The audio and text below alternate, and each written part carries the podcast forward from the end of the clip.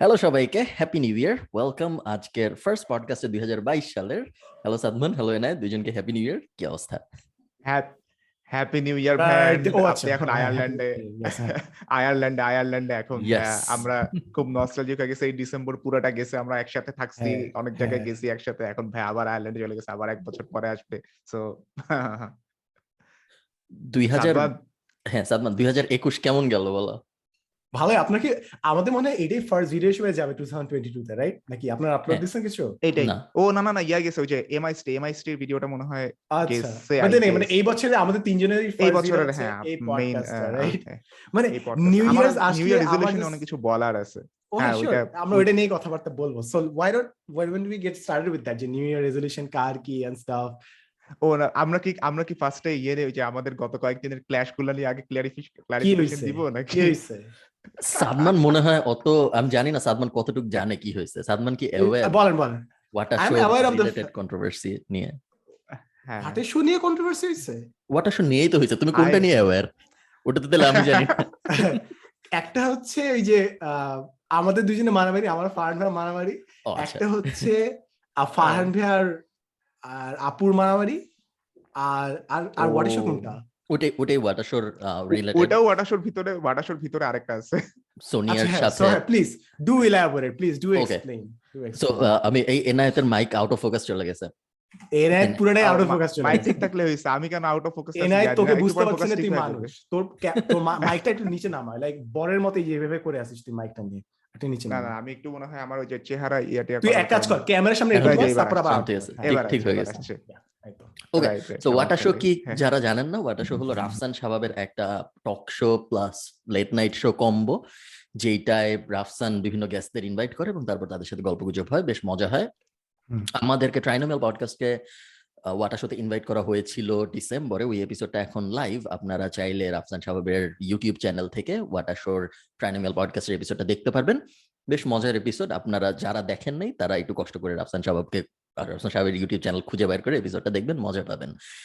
এটা হলো গিয়ে কি বলো যে প্রিনা আগের কথা এবার. প্রিনাপ না। এইটা আপনার মাথায় কেন আসছে? প্রিনাপটা কেন আপনার মাথায় আসছে. প্রিনাপের প্রিনাপের জন্য ইটস টু লেট এখন আর হবে না। কন্ট্রোভার্সি হলো দুইটা কন্ট্রোভার্সি হয়েছে বড়।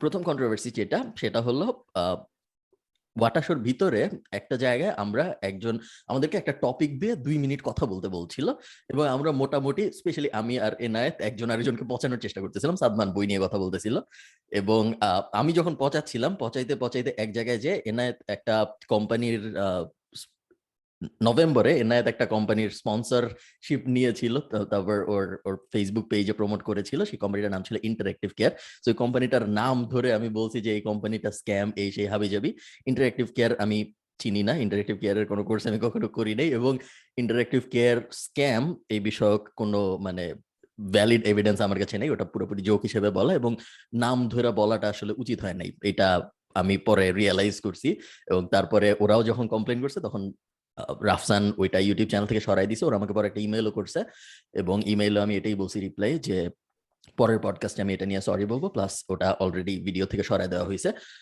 এবং আমি ব্যাপারটার সাথে আসলে একমত যে আসলে নামটা বলা উচিত হয় না নাম বলে স্ক্যাম বলাটা উচিত হয় নাই।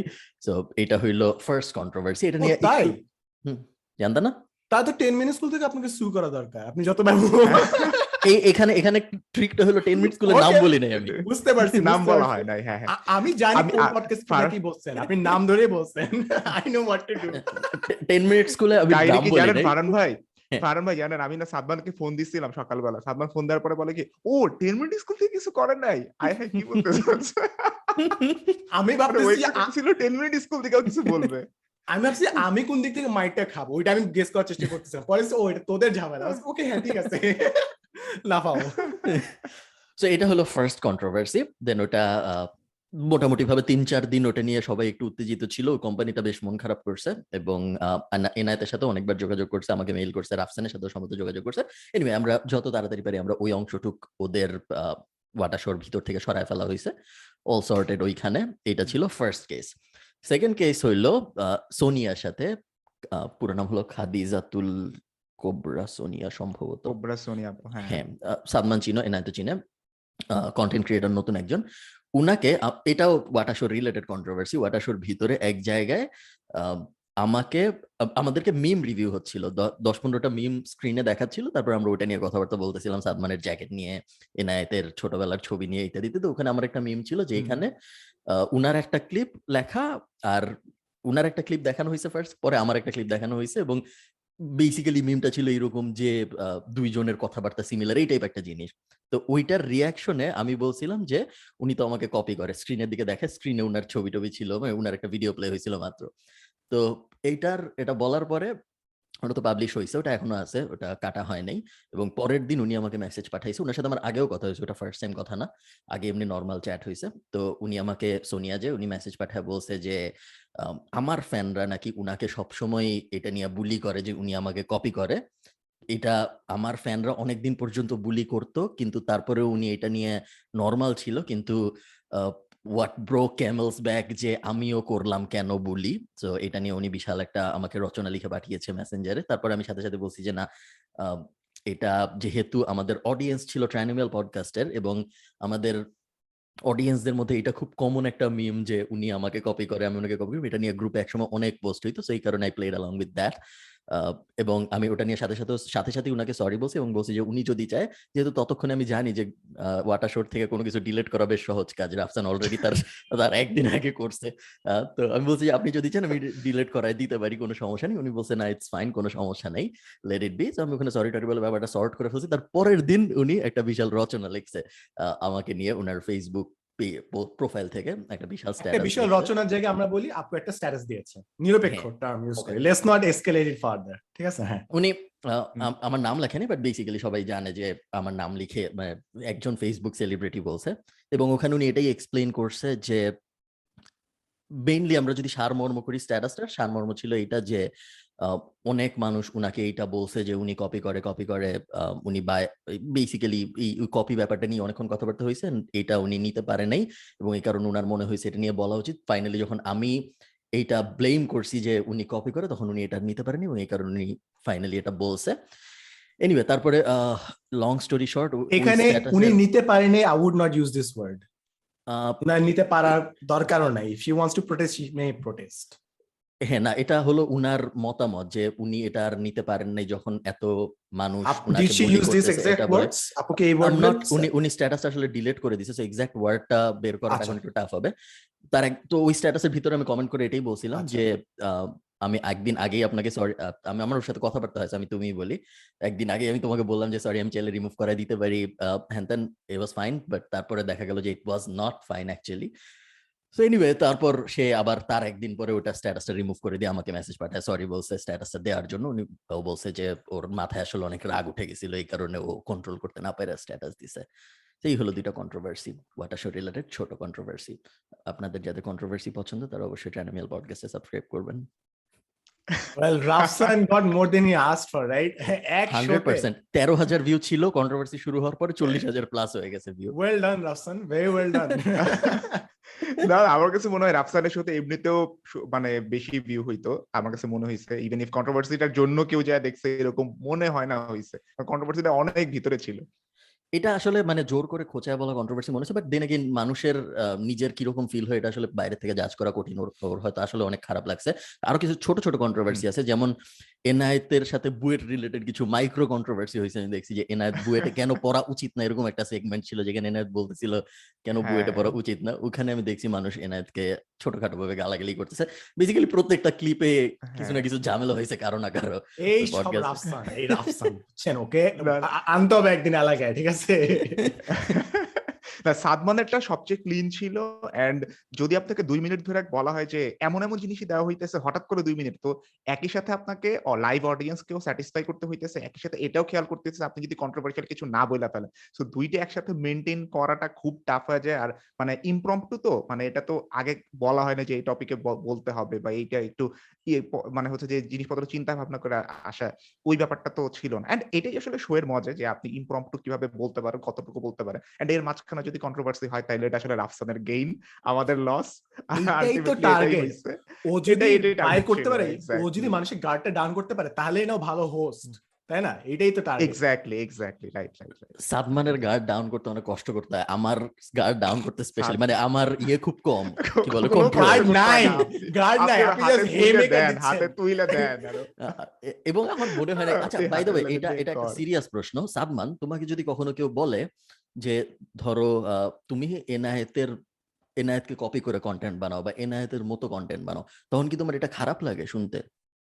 ও এটা তো আমি তো এটা সবসময় সারা লাইফই তো আমি ভাইয়ের সাথে কম্পেয়ার হচ্ছি। সো এটা আমার লাইফকে হেল করে দিছে অলরেডি সো এই জন্য আমাকে লাইফে অনেক কিছু করতে হয় যেটা আমার করার কোনো দরকার ছিল না বাট আমাকে অলওয়েজ ডাবল ট্রিপল খাটতে হয় এবং আমি ক্রেডিট পাই না বিভিন্ন জায়গায়। So it's it's very tough এবং আপু যেটা বলছে আই গেট ইট যারা এটা ফেস করে নাই দে হ্যাভ নো আইডিয়া এটা কি তোর টর্চার সো উনারটা হান্ড্রেড পার্সেন্ট জাস্টিফাইড অ্যান্ড আমি আপনাকে অ্যাকচুয়ালি স্পেশালি ফান্ড আপনি আমি জানি আপনি ইচ্ছা করে অ্যাটাক করেন নাই বাট এটা জেনুইনলি একটা মানুষকে ছিঁড়ে ফেলে জাস্ট ছিঁড়ে ফেলে নষ্ট করে ফেলে একটা মানুষের ভিতর থেকে so I would not do this to anyone okay আমি আমি যদি আমার একটু ঘোরায় কোশ্চেন আছে ফারহান ভাই যে যদি কেউ কপি করে আসলেই দেন তাকে যদি বলা হয় সে কপি করে এটা কি জাস্টিফাইড কিনা?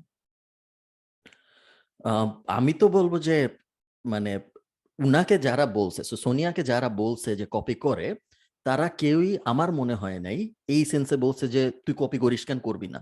সবাই একটা অ্যাপ্রিসিয়েটিভ টোনেই বলছে। আমি যত পোস্ট দেখছি উনাকে নিয়ে, আমাদের ফেসবুক গ্রুপে মাঝখানে একসময় পঞ্চাশ ষাটটা পোস্টও হয়েছে উনাকে নিয়ে এবং আমি তো বলব, আমি আমি ব্যক্তিগতভাবে, আমি জানি না তোমরা চিন্তা নাকি, আমি উনাকে ট্রাইনোমিয়াল পডকাস্টের ফেসবুক গ্রুপে উনার বিভিন্ন ভিডিও পোস্ট হওয়ার আগে চিনতাম না।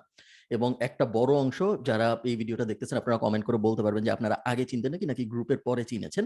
এবং যখন চিনেছেন মানে ওই পোস্টগুলো যখন আমি দেখছি, ওগুলো সব পজিটিভ পোস্ট পোস্ট ছিল এবং যেগুলো এটা বলা হয়েছিল যে উনি ফারহানকে কপি করে কন্টেন্ট বানায়, ওগুলাও খুব পজিটিভ পোস্ট ছিল। এমন কেউ বলে নাই যে তুই ওকে কপি করিস কেন? সবাই এটাই বলছে যে উনার মতো আর একজন পাওয়া গেছে ব্যাপারটা খুব ভালো। উনি উনার বোন অল্টারনেট ইউনিভার্স লোকি বিভিন্ন ধরনের মেটাফরিক্যাল মিম টাইপ জিনিসপত্র ইউজ করা হয়েছে। কেউ আমি এরকম একজনকেও দেখিনি যে বলছে যে ও তো ওর মতো কন্টেন্ট বানায় এই জন্য ওর কন্টেন্ট বানানো উচিত না। এটা আপনার পার্সপেক্টিভ থেকে? আমার পার্সপেক্টিভ থেকে এবং আমি দেখি নাই জিনিসটা। ঠিক পার্সপেক্টিভের ব্যাপার না আমি অ্যাকচুয়ালি দেখি নাই। আমার মনে হয় আহ, ওই যে আচ্ছা। কি বলে ওটার? ইয়ে বায়াস থেকে হইতে পারে সার্ভাইভাল বায়াস থেকে হইতে পারে যে এক হাজার কমেন্টের মধ্যে উনি হয়তো দুইটা কমেন্ট দেখছে যেখানে বলছে যে, তুই ফারহানের মতো কপি করে ভিডিও বানাস কেন? বানাবি না গালি টালি দিছে হয়তো কেউ, যেটা হয়তো ওকে অনেক নেগেটিভলি এফেক্ট করছে। বাট ওভারঅল আমি যদি লার্জলি বলি, আমি খুব কমই মানুষকে দেখ মানে এটা খুব কমই হয়েছে বলে আমার মনে হয়, যেখানে মানুষ ওনাকে এই জন্য গালি দিছে বা এই জন্য হেইট কমেন্ট করছে যে, ও আরেকজনের মতো ভিডিও কেন বানায়? প্লাস সাদমান যেটা বলল যে, ওকে আয়মানের সাথে কম্পেয়ার করা। হয়, আমি এটা আসলে, এটা আমার একটু বুঝতে, হইতে পারে যে, আমি যেহেতু ফেস করিনি, এই কারণে আমার বুঝতে কষ্ট হচ্ছে।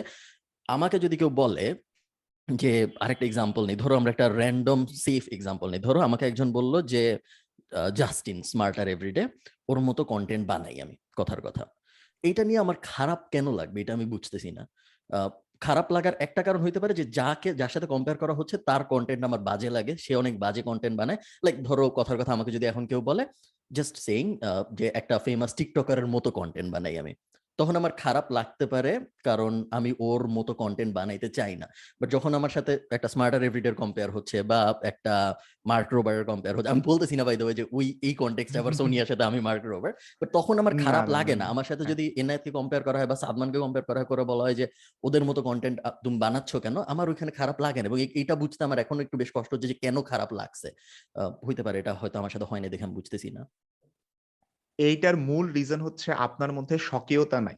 মানে এটা বোঝায় যে আপনি আরেকজনকে কপি করে বানাইতে হইতেছে। যেমন মোস্টলি সেইন রে অনেক গালি খাইতে হইছে। রিজন ইজ ও ইয়াকে মানে কাইন্ড অফ ওর কন্টেন্টগুলো যার সাথে মিলতো। যে ক্যানাডিয়ান একটা মেয়ে ইয়া ছিল না রে, ভুইলা গেছে। লিলি সিং লিলি সিং এর সাথে মিলতো। হিউজ হেট খাইতে হইছে বাট ইন্ডিয়াতে সে এই ধরনের কন্টেন্ট ফার্স্ট আনছিল কিন্তু ওর লিলি সিং এর সাথে মিলতো দেখে ওরা এত হেট খাইতে হইছে ইভেন এখনও হেট খাইতে হয়। যদিও এখন ওর কন্টেন্ট পুরাপুরি চেঞ্জ করা ফেলছে। এখন ব্যাপারটা হচ্ছে, আপনি যদি স্বকীয়তা না আনেন মানে জিনিসটা হচ্ছে অডিয়েন্সের পার্সপেক্টিভ থেকে যে, আমি যদি একই টাইপের কন্টেন্ট জাস্ট বঙ্গানুবাদ হিসেবে আরেকজনেরটা দেখি, যে মার্ক রবারের বঙ্গানুবাদ আসছে। এনআই চৌধুরী সাপোজ করতেছে। সো ওরা ওইটা মাইনা নিতে চায় না। ওরা চায় ইভেন যদি মার্ক রবার এক্সিস্ট না করতো, তাইলে তো ভাই তুই নতুন কিছু চিন্তা করতি। তুই তো নতুন কিছু নিয়ে আসতি নতুন ভাবে কিছু করার চেষ্টা করতি। সো আমরা তো তোর কাছ থেকে ওই নতুন জিনিসটা পাইতেছি না। সো আমরা এখানে বঞ্চিত হইতেছি অ্যান্ড দ্যাটস ওয়াই ওরা ওরা বলে যে হচ্ছে, তুই কপি করিস না মানে আপনার মতন আপনি কন্টেন্ট বানান। সো আই গেস অডিয়েন্সের পার্সপেক্টিভটা হচ্ছে এটা গালি দেওয়ার ক্ষেত্রে। হ্যাঁ আমরা গালি দেওয়া বেশ লুজলি ব্যবহার করতেছি। আমাদের মতো এডুকেশনাল কন্টেন্ট ক্রিয়েটর যদি আমি টার্ম ইউজ করি আমাদেরকে মানুষ গালি খুব কমই দেয়। গত এপিসোডে আমরা যখন সালমান মুক্তাদি নিয়ে কথা বলতেছিলাম মেইনলি মানুষ আসলে হতাশা প্রকাশ করে। ওই ছবির নিচে আপনারা যারা কমেন্ট দেখবেন ছবি আছে Oh পেজে আপনারা যাই. পারেন গালি খুব কম। আহ, আপনারা দেখবেন হতাশ কমেন্ট বেশি যে আপনার কাছ থেকে এটা এক্সপেক্ট করি নাই এই এই- এই লাইনের কথাবার্তা বেশি বাট অ্যাকচুয়াল গালি বেশ কম। সাদমান সাদমান আমরা দুইজন আমি এবং ফারান ভাই দুইজনই আমাদের পেজ থেকে সালমান মুক্তাদির ভাইয়ের সাথে ছবি দিছি। অ্যাড এটার জন্য কি আমরা গালি খাওয়া ডিজার্ভ করি? গালি খাওয়া ডিজার্ভ করিস? করি কিনা? জিজ্ঞেস করতেছি তোকে। ও না আমার ফ্রম মাই স্ট্যান্ড পয়েন্ট না। বাট অন্য কারোর স্ট্যান্ড পয়েন্ট থেকে ইউ ডু ডিজার্ভ কারণ ডিজার্ভ করার ব্যাপারটা বেশ সাবজেক্টিভ খুবই সাবজেক্টিভ বিষয়। ওইটাই একটু বল তাইলে। মানে হচ্ছে যে এটা meaning জন্য? মানে আমরা একটা জাস্ট একটা কন্টেন্ট ক্রিয়েটের সাথে ছবি দিলাম সো হ্যাঁ। এত হেট আমরা পাইতেছি। হেট আচ্ছা এখানে আম- মানে ফার্নটা খুব ভালো একটা ওয়ার্ড বলছে নট দ্য হেট হতাশা। This is a very important distinction কিন্তু। এই বেসিক জিনিসটা হচ্ছে অ্যাওয়ার্ড শোতে তোদেরকে যে জিনিসটা বুঝেছিলাম প্রাইভেট ভাবে ওইটাই পাবলিকলি যদি আমি বলি এখানে সেটা হচ্ছে লেজিটিমেসি দেওয়া। সো মানুষ হয়তো সালমান ভাইয়াকে পছন্দ করে না বিকজ মানুষ এখনও ভাবে যে সালমান ভাই দুই বছর আগে যে এই ভালগার কন্টেন্ট বানাচ্ছিল from their standpoint vulgar ওইটা তোরা থাকার কারণে আরও বেশি জাস্টিফিকেশন পাচ্ছে। তোরা ওইটাকে আরও বেশি ভ্যালিডেশন দিচ্ছিস। সো ওইটাতে তারা মেয়াজ খারাপ ছিল এই জন্য তারা গালি দিচ্ছে অ্যাজ এ মেসেজ যে, ভাই, আপনারা এই ধরনের ভালগারিটিকে সাপোর্ট করিয়েন না। এই জন্যই তারা মনে করছে you deserve the hate or the disappointment তাই তারা এই জিনিসটা বলছে। ঠিক আছে। এই এই দুইটা মানে ফার্স্ট এটা ছিল ইন্টারঅ্যাক্টিভ কেয়ার ওইটা আমি একদম ক্লিয়ারলি বুঝতে পারছি যখন ওইটা নিয়ে কথাবার্তা শুরু হয়েছে যে কোম্পানির নাম বলা বলা আসলে উচিত হয় নাই। একটা কোম্পানিকে ওইটা ভালোভাবে এফেক্ট করতে পারে। যে কারণে ওইটার জন্য আমি আসলেই মনের মধ্যে আমি একটা বাজে ফিল করছি এবং এই কারণে আমি ওটার জন্য একদম ট্রুলি সরি সেকেন্ডটা নিয়ে আমি এখনও নট শিওর যে আমার মানে আমি চাই ওইটা নিয়ে সরি হইতে বাট এটা নিয়ে আমি আসলে একদমই সরি হইতে পারতেছি না। বাট তারপরেও আমি উনার পার্সপেক্টিভ থেকে চিন্তা করে যা যা করা সম্ভব সরাই নেওয়া টেওয়া ওগুলো করা যায় নাকি যায় না ওগুলো আমি উনার সাথে আগে কথাবার্তা বলছিলাম। এনিওয়ে তো উনি যেহেতু এখন স্ট্যাটাস ডিলিট করে সরি টরি বলছে সো আই থিঙ্ক ব্যাপারটা শেষ এখানে হয়তো। আচ্ছা সো ভাইয়া বলতেছেন যে আপনি এখনও মানে সরি মানে লেজিট বুঝতে পারছেন না রাইট সো এই জিনিসে আমি একটা জিনিস শেয়ার করি তো- তোমার এখানে মাইক মাইক এখন একটা ঝামেলা হয়েছে। হ্যালো গুড আফটারনুন কি। অবস্থা? One two three four five six seven সালমানের সালমানের মাইক হঠাৎ অনেক লাউড হয়ে গেছে। হঠাৎ Oh, করে অনেক. লাউড হয়ে গেছে মাইক আচ্ছা। আমি কিছু আমি কি- হয়েছে আমি maybe কিছুই চেঞ্জ করিনি আমি কিছুই চেঞ্জ করিনি। আমি দূর থেকে আচ্ছা, কথা আচ্ছা। বলব ওইভাবে কথা বলব তাহলে ঠিক আছে? হ্যাঁ একটু দূরে থেকে কথা বললে কোনো ঠিক আছে। হ্যাঁ একটু দূরে থেকে কথা ওকে ঠিক আছে। সো আমার টু থাউজেন্ড টোয়েন্টি ওয়ানে লাস্ট একটা যে বইটা রিভিউ করছিলাম খুবই বাজে পারফর্ম করছে ফেসবুকে সেটা হচ্ছে this book will make you kinder অর্থাৎ এই বইটা খুবই ভালো খুবই ভালো। আমি পুরোটা দেখছি এটা। আমি যেটা ফিগার আউট করলাম যে আমি যদি বই দেখাই ফেসবুক অ্যালগোরিদম থেকে দেখতে পারে এবং আমার ভিডিও রিচ কমায় এটা মাল্টিপল টাইমস হয়েছে। So I not suppose to show books ওরা ডিটেক্ট করতে পারে এই জিনিসটা। আমি এতদিন পরে জিনিসটা খেয়াল করছি। যাই হোক সো ওই বইয়ের মেইন কাহিনী যেটা বলে যে আমাদের কাইন্ডনেস কিংবা অন্য মানুষকে বুঝতে হলে তাদের ব্যাকগ্রাউন্ড স্টোরিটা বুঝতে হবে। ফ্রম দেয়ার সাইড আমরা নিজেরও যদি পয়েন্ট বলি না কেন লাইক গ্রুপে একটা জিনিস আসছে যে, ভাই learn to take a joke যে কিছু মানুষ এত উইক যে বিভিন্ন সার্কাজমেও তারা অফেন্ড হয়ে যাচ্ছে রাইট সো যে জোকটা বলতেছে he doesn't get to or she doesn't get to decide যে একটা জোক অফেন্সিভ নাকি না। যে রিসিভিং এন্ডে আছে, তার স্টোরিটা আমার মনে হয় প্রায়োরিটি ঠিক নাকি ভুল? কন্টিনিউ আচ্ছা এটা নিয়ে পরে বলতেছি পরে আচ্ছা বলতেছি। It can go both ways ঠিক আছে আচ্ছা। এখন জিনিস হচ্ছে আপনারা উপরে উপরে দেখছেন রাইট যে হ্যাঁ কেউ তো এরকম কিছু বলে নাই কম্প্যারিজন করতেছে ইটস ফান বাট এই ফানের মধ্যে যে অনেকগুলো জিনিস ফ্যাক্ট হিসেবে চলে যায় এইটা যারা রিসিভিং এন্ডে নেয় ওরা জিনিসটা বুঝে না। কারণ comedy is a very nice way to tell the truth without being serious about it ঠিক আছে? সিরিয়াস না হয়ে কমেডি কেন মজার? কারণ ওটার মধ্যে সত্যের একটা আঁচ থাকে। তো আপনি যখন কমেডি করতেছেন হ্যাঁ jolly mood it's all fine all good but যখন এমন একটা মানুষের সাথে করতেছেন, যে মানুষের সাথে খুব ক্লোজলি কানেক্টেড না, কিংবা কানেক্টেডও ওই মানুষরা হয়তো এটা খুব সিরিয়াসলি নেয়। এখন আপনি যতই বলেন না কেন learn to take a damn joke আর আমি ভেবে মিন করে নেই, ওই জোকটা ওই মানুষের লাইফে অ্যাকচুয়ালি ইম্প্যাক্ট করে। আপনি যতই ফান করে বলেন না কেন, জিনিসটা হচ্ছে যখন কেউ বলে যে, আমি ওই মানুষের মতো করতেছি, কিংবা ওই মানুষের মতো করতেছি ফার্স্ট আমার স্বকীয়তার প্রশ্ন আসছে। দ্বিতীয়ত আমি কি নিজেকে বদলাবো এখন? This is what is me so আপনি যখন আমাকে বলতেছেন যে আমি আরেকটা মানুষের মতো হয়ে যাচ্ছি, তো আপনি বেসিক্যালি বলতেছেন I am fake so this hurts এবং জিনিস হচ্ছে, উপরে উপরে ফেসবুকে উপরে উপরে কমেন্ট শেয়ার দেখে মানুষের অপিনিয়ন কোনোদিনও কোনোভাবে বোঝা হয় না। দরকার নেই। এটা এটা সম্ভব না। কারণ একটা মানুষের ইনবক্সে যে জিনিসগুলো আসে, খুব প্রাইভেট লাই ওইটা আপনি যতই উপরে খুঁজেন না কেন, ওটা আপনি দেখবেন না। প্লাস আরেকটা জিনিসে আপনি সম্পূর্ণ অন্ধ। সেটা হচ্ছে একটা যোগ অন্য মানুষের কাছে কীভাবে অফেন্সিভ এটা কিন্তু যে মানুষ নিচে ওই খেলে বুঝবে কেউ কিন্তু বুঝবে না to very honest if you not at the receiving end so আপনি যতই ভালো ইন্টেনশনের বলেন না কেন it hurts some people definitely এবং আমরা সিএম এর কেসে দেখছি রাইট বিবিএস স্ক্যাম ওটা হচ্ছে আমরা খুব খুব ভালো একটা ডিসকাশন করতেছিলাম মানুষ সিরিয়াসলি নিছে। আপনি আপুর কথা বলছেন, আপনি যোগ করে বলছেন বাট আপুর কাছে জিনিসটা মনে হয় অ্যাকসেপ্টেবল ছিল না। আমিও বলব ইটস নট অ্যাকসেপ্টেবল এটা গেল। কিংবা এনার পা উঠায় বসছে, আমাদের কাছে ইটস অ্যাকসেপ্টেবল কিছু মানুষের কাছে যায় নাই। সো ওভারঅল আমরা একটা জিনিস বারবার দেখতেছি, যে কিছু জিনিস হার্মলেস হইল আমাদের সোসাইটি কিংবা কিছু রিসিভিং এন্ডের মানুষের কাছে নট অ্যাকসেপ্টেবল কিংবা তাদের কাছে জিনিসটা অফেন্সিভ সো আমরা যদি আসলেই একটু স্মার্ট হই which I know you both আর আপনারা জানেন যে কিছু জিনিস সার্কাজম হইল, কিছু মানুষ সিরিয়াসলি নিবে। I think why poke them why poke them. I mean এইটা নিয়ে আমার- আমি এইটা নিয়ে হ্যাঁ ইজ দিস ইজ দিস এটা নিয়ে- এটা কি ফ্রিডম অফ স্পিচ কে এতই কন্ট্রি মানে সংকুচিত করতেছে that you have no other concept কথা বলার? কিংবা কনভারসেশন কোনো আলোচনায় নেই যে আমাকে পোক করেই একটা ডিসকাশন আগাইতে হবে। Fair argument Enayet. কথা বলার সময় সাদমান মাইকটা একটু ডিসকানেক্ট করে আবার কানেক্ট করো প্লিজ বেশ লাউড এবং ডিসকর্ডেড হয়ে গেছে। ওকে আমার আসলে এইখানে এটা নিয়ে আমি অনেক অনেক চিন্তা ভাবনা করছি সত্যি কথা বলতে। এটা হচ্ছে কি, আমি যদি অন্য একজন মানুষকে, যেটা সাদমান বলল, অন্য একজন মানুষকে আমি পচাই পচাইতেছি। অ্যান্ড ওইটা আসলে একটা ফ্যাক্ট মানে মানুষজন ভাবে যে ওইটাই সো ওইটা না তখন আর মানে পচানোর পর্যায়ে থাকে না। ওটা কাইন্ড অফ ওই মানুষটার প্রতি হেইট ছড়ানোই হয়ে যায়। কাইন্ড অফ আমি হেইট ছড়াইতেছি। সো এইটা আসলে, এটার জন্য আমি আসলে খুবই সরি এটা আমার নিজের খারাপ লাগছে। বাট যদি আমাকে কেউ বলে যে ফারহান ভাইকে পচানোর মানে ক্ষেত্রে হচ্ছে আমি কোনো ডিসক্রিমিনেশন করব কিনা, আমি বলব জীবনও না, কারণ ফারহান ভাই আমি ইচ্ছা মতন পচাই, ফারহান ভাই আমার ইচ্ছা মতন পচাক কিচ্ছু যে আসে না, কারণ ওইগুলোর মানুষ ফ্যাক্ট হিসেবে নেবেন বাট কিছু কিছু কন্টেন্ট মানে কয়েকজনের এগেনস্টে যদি আমি বলি, হয়তো ওরা সামনাসামনি বলতেছে যে, না ভাই, কোনো সমস্যা নাই, ঠিক আছে, আপনি পচান। ওরা ওদের স্পোর্টিং নেচারটা রাখতেছে and I have total respect for them কিন্তু পরে কিন্তু ওদের বাসায় যা ঠিকই একটা হেট ফেস করা লাগছে এন্ড আমি কিন্তু সব জায়গাতে কমেন্ট যা চেক করি, ওদের কমেন্ট বক্সেও চেক করি, আমার কমেন্ট বক্সে চেক করি। হিউজ পরিমাণ হেট হিউজ পরিমাণে। সাদমান যেটা বলছে না এক্স্যাক্টলি এটা।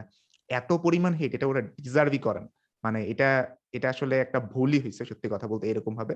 পোক করাটা, যেটা কাইন্ড অফ একটা ফ্যাক্ট হিসেবে দাঁড় করা দিতে পারে মানুষ, ওইটা একটু চিন্তা ভাবনা করে আসলে আগে থেকে বলা উচিত অথবা ওই ওই ধরনের জিনিসগুলো লাইভ হিসেবে ঠিক আছে, কিন্তু অনলাইনে দেওয়াটা কোনোভাবেই উচিত না, আমার কাছে মনে হয়। অ্যান্ড এটা একটা বড় ধরনের ভুল ছিল।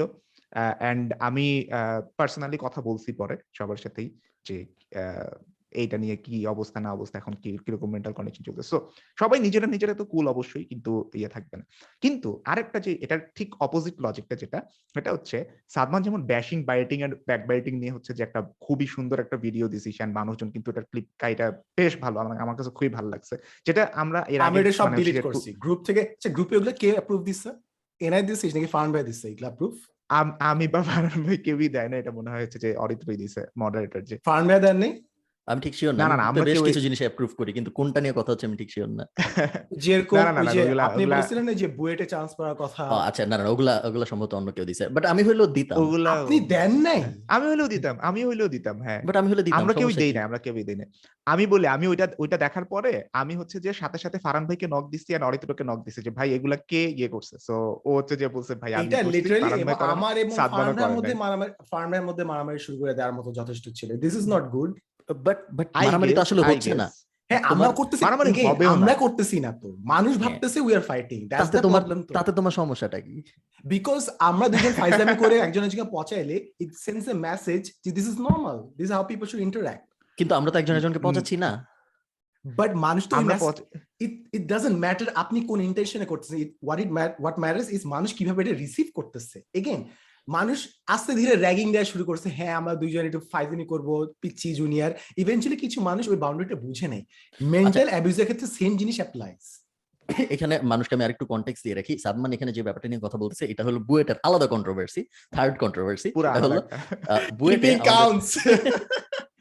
বুয়েটে আমাদের একটা ইভেন্ট ছিল আমি এনআই সাদমান এবং জুবায়ের তালুকদার। আমরা চারজন ইভেন্টে ছিলাম প্লাস দুজন মডারেটর ছিল। ওইখানে কথা বলতে বলতে একটা পর্যায়ে যে জোক হিসেবে আমি বলছি সাদমান কিছু একটা বলতেছিল। ওইটা সাদমানকে থামায় তখন আমি বলছিলাম যে আমি তো ওয়েট আমি সুন্দর করে বলে আমি কি বলছিলাম? বলছিলাম যে এনআই বুয়েটে আহ, সাদমান বুয়েটে পরীক্ষা দিয়েও চান্স পায় নাই, আর আমি পরীক্ষা দেওয়ারও চান্স পাইনি এরকম একটা জোক ছিল এবং গলা লাভ এভরিথিং এলস এবং তখন পর্যন্ত আমি জানতাম না যে সাদমান বুয়েটে পরীক্ষা দিছে, পরীক্ষা দিয়ে চারশোতম হইছে, তারপরেও বুয়েটে না পড়ে আইবিএতে পড়তে গেছে। ওই, এই পুরা ব্যাপারটা আমার কখন জানা ছিল না ওই সময়। এবং তখন স্টেজেও সাদমান ওটা বলে নাই বিকজ সাদমান ওই ওই যে জোকটা বা ওই হাসিটা নষ্ট করতে চায় না মানুষের তো এটা সাদমান হাম্বল খুবই হাম্বল আসলে সত্যি কথা খুবই হাম্বল humble। আমি খুবই অবাক খুবই হাম্বল একজন মানুষ। আচ্ছা বলেন বলেন হ্যাঁ, এটা এটা হলো জোক ছিল এবং তারপরে পরে এইটা সাদমানের রেজাল্টের স্ক্রিনশট টট নিয়ে মানুষজন পরে আমাদের যে ফেসবুক গ্রুপ র্যান্ডমেল পডকাস্টে আপনারা যদি জয়েন করে থাকেন খুঁজে বের করে অবশ্যই জয়েন করবেন। গ্রুপে বেশ মজা হয়। ওইখানে সাদমানের র্যাঙ্ক বের করছে। আমার র্যাঙ্ক বের and আমের ফান্ডে- করছে। আমির ফান্ডে গোলাগুলি করতেছি মাঝখান এনে দেশে বুশ হয়ে গেছে যে মুঝে কিউ রিভিল কিয়া ভাই? মানুষজন মিমো দেওয়া শুরু করছে। আমার র্যাঙ্ক তো পাশ করে দিছে। ও বাই দ্য ওয়ে আমার র্যাঙ্ক ছিল পাঁচশো চুয়াত্তর সাদমানের ছিল চারশোতম। সাদমানের র্যাঙ্ক আমার চেয়েও বেটার ছিল এবং এখন কে জানে বুয়েটে করে না। এবং এনআইট বুয়েটের teacher so take lesson guys admission is in the end of your life এরপরে আসল ব্যাটল এক্স্যাক্টলি এক্স্যাক্টলি হ্যাঁ admission is not the end of your life কিন্তু সাদমান আমরা যদি এত খেয়াল করা শুরু করি যে মানুষ কি বলবে আমি ওই যে আগের পয়েন্টে ফেরত যাচ্ছি যে এনায় যদি আসলে এত খেয়াল করা শুরু করে যে পা উঠে কি আসলে বসবো কারণ তাহলে মানুষ কিছু মানুষ কিছু মানুষ তো যে কোনো কিছুতে রাগ হবে। তার মধ্যে কিছু ফার্স্ট অফ অল আরেকটু পিছনে যাই। তুমি যেমন বলে যে learn to take a joke এই ধরনের ব্যাপার স্যাপার কিন্তু আমি বলি নাই আমি ফার্স্টেই যখন কন্ট্রোভার্সিটা হয়েছে ফার্স্টেই আমি একদম মানে আমার সাথে উনার চ্যাট হচ্ছিল সোনিয়ার এবং আমি ওকে এটাই বলছি যে তোমার যদি খারাপ লাগে then I'm really sorry and আমি এটা রিমুভ করানোর ব্যবস্থা করতে পারি। এটা ছিল ফার্স্ট রেসপন্স আমি এটা বলি নাই যে learn to take a joke আমি বলছি তুই কি করবি? এই ধরনের কিছু কিন্তু আমি বলি নাই এন্ড ওইখানে ব্যাপারটা মানে আমি সরি বলছি, পরে উনি বলছে, না ইটস ফাইন সব ঠিক আছে। ওখানে ব্যাপারটা শেষ হয়ে গেছে। এবং মানে আমার মাথা, মাথার মধ্যে ব্যাপারটা শেষ হয়ে গেছে। পরের দিন হঠাৎ করে স্ট্যাটাস এন্ড ওই স্ট্যাটাস যখন র্যান্ডমলি শেয়ার হওয়া শুরু করল, তখন আমি বুঝছি যে, না, আসলে শেষ হয় নাই। ওনার ঘুম থেকে উঠে মনে হয়েছে যে, না ওনার এখনও খারাপ লাগতেছে ব্যাপারটা নিয়ে। দেন উনি স্ট্যাটাস পরে কিন্তু আবার উনি স্ট্যাটাস রিমুভ করে তারপর তারপর শেষ হয়েছে। হয়তো এখনও শেষ হয়নি, আমি জানি না। আবার আবার কালকে আরেকজন স্ট্যাটাস দিতে পারে বাট এখন এই মুহূর্তে মনে হচ্ছে শেষ ব্যাপারটা। সো আমার মনে হয়নি যে ওই ব্যাপারটা এত বড় ব্যাপার ছিল যে এটা নিয়ে এরকম একটা চ্যাট হওয়ার পরেও একদম কথাবার্তা হওয়ার পরে ওইটা নিয়ে একটা স্ট্যাটাস দিয়ে একটা বিশাল আলাপ আলোচনায় যাওয়া যায় বা একটা এখন আমি আসলে খুব বেশি বলতেও চাই না বিকজ এইখানে যেহেতু নাম্বারস এর দিক থেকে আসলে একটু ডিফারেন্স আছে তো আমি যাই। বলি বেশিরভাগ সময় মানুষ আমাকে গালি দেবে এই চান্সই বেশি বাট এই এই কারণে আবার আমি না বলতেও চাই না কারণ নাম্বারস বেশি আছে এটা তো আমার একটা দোষ না তাই না? সো এইটাকে আমি যদি এখন নেগেটিভলি প্লে করার চেষ্টা করি যে আমার নাম্বার বেশি আছে কেন? বা আমি আরও বড়টা হলে আমি ছেলে কেন? উনি একজন মেয়ে ওই ওই হ্যাঁ। ধরনের আর্গুমেন্টে যায় আমি এখন আবার না বলতেও চাই না সো আমি অনেক কিছু বলতে চাচ্ছি তারপরে আমি জাস্ট বলতেছি না not because I want be safe just because আমি ব্যাপারটা লেট গো করতে চাচ্ছি এই জন্য। বাট এমনিতে আমি ব্যাপারটা নিয়ে পুরাপুরি আহ, আমার মন থেকে অ্যাপোলজি আসে নাই এখন এটা নিয়ে। যেটা ভাই আপনার পার্সোনাল পার্সোনাল ইয়ে তো যেটা আপনি আপনি যেটা বলেন ওটা তো একদম মনের মধ্যে যা আছে সেটাই বলেন। এই জন্য এই জন্য মানুষ আপনাকে অনেক পছন্দ করে। বাট লেজিট আমরা যদি যে ইয়েটা মোরালিটি নিয়ে কথা বলি যেটা নিয়ে সাদমানের কাছে সাদমানের কাছে যাওয়ার আগে আমি কারণে বলতেছি আমার এই কোশ্চেনটা থাকবে সাদমানের কাছেও যে আমরা যদি সবসময় রিসিভার এন্ডে মানুষ কি রিসিভ করতেছে এইটার ভয় আমাদের নিজেদেরকে মডারেট করা শুরু করি দেন আমার কিছু সন্দেহ উৎপন্ন হয়। যেমন সাদমান খুবই হাম্বল একজন পার্সন এটার কোনো সন্দেহই নেই ঠিক আছে? কিন্তু যখন আমি মানে ইয়ে করতেছিলাম আমি কিন্তু ফারহান ভাইকে ওই দিন হচ্ছে যে মেসেজ দিয়ে জিজ্ঞেস করছি ভাই এই পোস্টগুলো কি সাদমান অ্যাপ্রুভ করতেছে? মানে এই জন্য আমিও সাথে সাথে করলাম এটা কি অ্যাপ্রুভ করতেছে? এই জন্য আমিও করছি। সাদমানের অ্যাপ্রুভ করার কথা না। সো আমি নিশ্চিত হয়েছি এটা সাদমান অ্যাপ্রুভ করে নাই। সো আর নাইলে যদি সাদমান অ্যাপ্রুভ করতো আমি একটা পচানি দিতাম ওদেরকে। ওই কারণে আমি ফার্স্টে যেহেতু এটা নিয়ে অলরেডি ওই যে পোক করা নিয়ে অলরেডি একটা কথাবার্তা হয়েছে আমি পোক করার আগে এখন একটু রিসার্চ করে নিই যে আসলে যারা পোক করতেছে ও আসলে পোক করাটা ডিজার্ভ করে কিনা। সো এখন সাদমান ঠিক আছে, ওইটা অ্যাপ্রুভ করে নাই। এখন আমি যদি এখন চিন্তা করি যে সাদমানের পার্সপেক্টিভ থেকে, সাদমান খুবই হাম্বল একজন পার্সন এন্ড সাদমান বুয়েটে যে চারশোতম হয়েছে এটা পডকাস্টের মধ্যেও বলে নাই এন্ড ওই দিন বুয়েটের অনুষ্ঠানের মধ্যেও বলে নাই। সো আমি তার আগ পর্যন্ত জানতামই না যে সাদমান আসলে বুয়েটে চান্স পাইছে না। সাদমান সায়েন্স ব্যাকগ্রাউন্ডের ছিল, এটাও আমি জানতাম না। মানে আমি ভাবতাম সাদমান কমার্স ব্যাকগ্রাউন্ডের এন্ড তারপরে হচ্ছে আইবি এন্ড আদার্স হয়েছে কিন্তু, তখন আমার মনের মধ্যে একটা প্রশ্ন দাঁড় হয়েছে সাদমান। প্রশ্নটা হচ্ছে এইটা যে সাদমান কি এখানে আসলে একজন হাম্বল পার্সন দেখা এটা বলে নাই? এই কারণে? নাকি সে চারশোতম হয়েছে বুয়েটে, এটা বললে মানুষ খেইপা যাইতো, এই ভয়ে সে চারশোতম হয়েছে ব্যাপারটা বলে নাই? সো আমি কিন্তু এইখানে সাদমানের দুইটা পার্সোনালিটিকে চিন্তা করতেছি। যেটা আমি হয়তো মানে এইভাবে চিন্তা করতাম না যদি মানে এখন আমি সাদমানের প্রতিটা আচরণ মানে এইভাবে জাজ করি যে ও কি আসলে লং টার্মের চিন্তা করে হচ্ছে যে মানুষের কাছে গালি খাইতে হবে লং টার্মে আমার বেঁচে থাকতে হবে, এই কারণে ওর এই বিহেভিয়ারটা দেখাইছে? নাকি জেনুইনলি আসলে ও এইটা, এই কারণে এই বিহেভিয়ারটা দেখাইছে? ও যদি সাদমান না হইতো, অন্য কেউ হইতো, আমি কিন্তু ডিরেক্টলি বিশ্বাস করে নিতাম, না, Sadman is a humble person and others আমি এন্ড জেনুইনলি হচ্ছে সাদমান খুবই হাম্বল একজন পার্সন বাট আমার মাথায় কিন্তু ওই সেকেন্ড থটটা আসছে।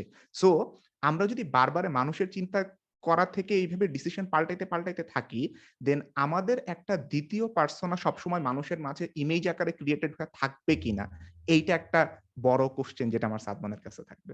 আচ্ছা ফার্স্ট কোয়েশ্চেন সেটা হচ্ছে যে আমি যদি রেজাল্টের কথা বলি মানুষ রাগ কেন হবে?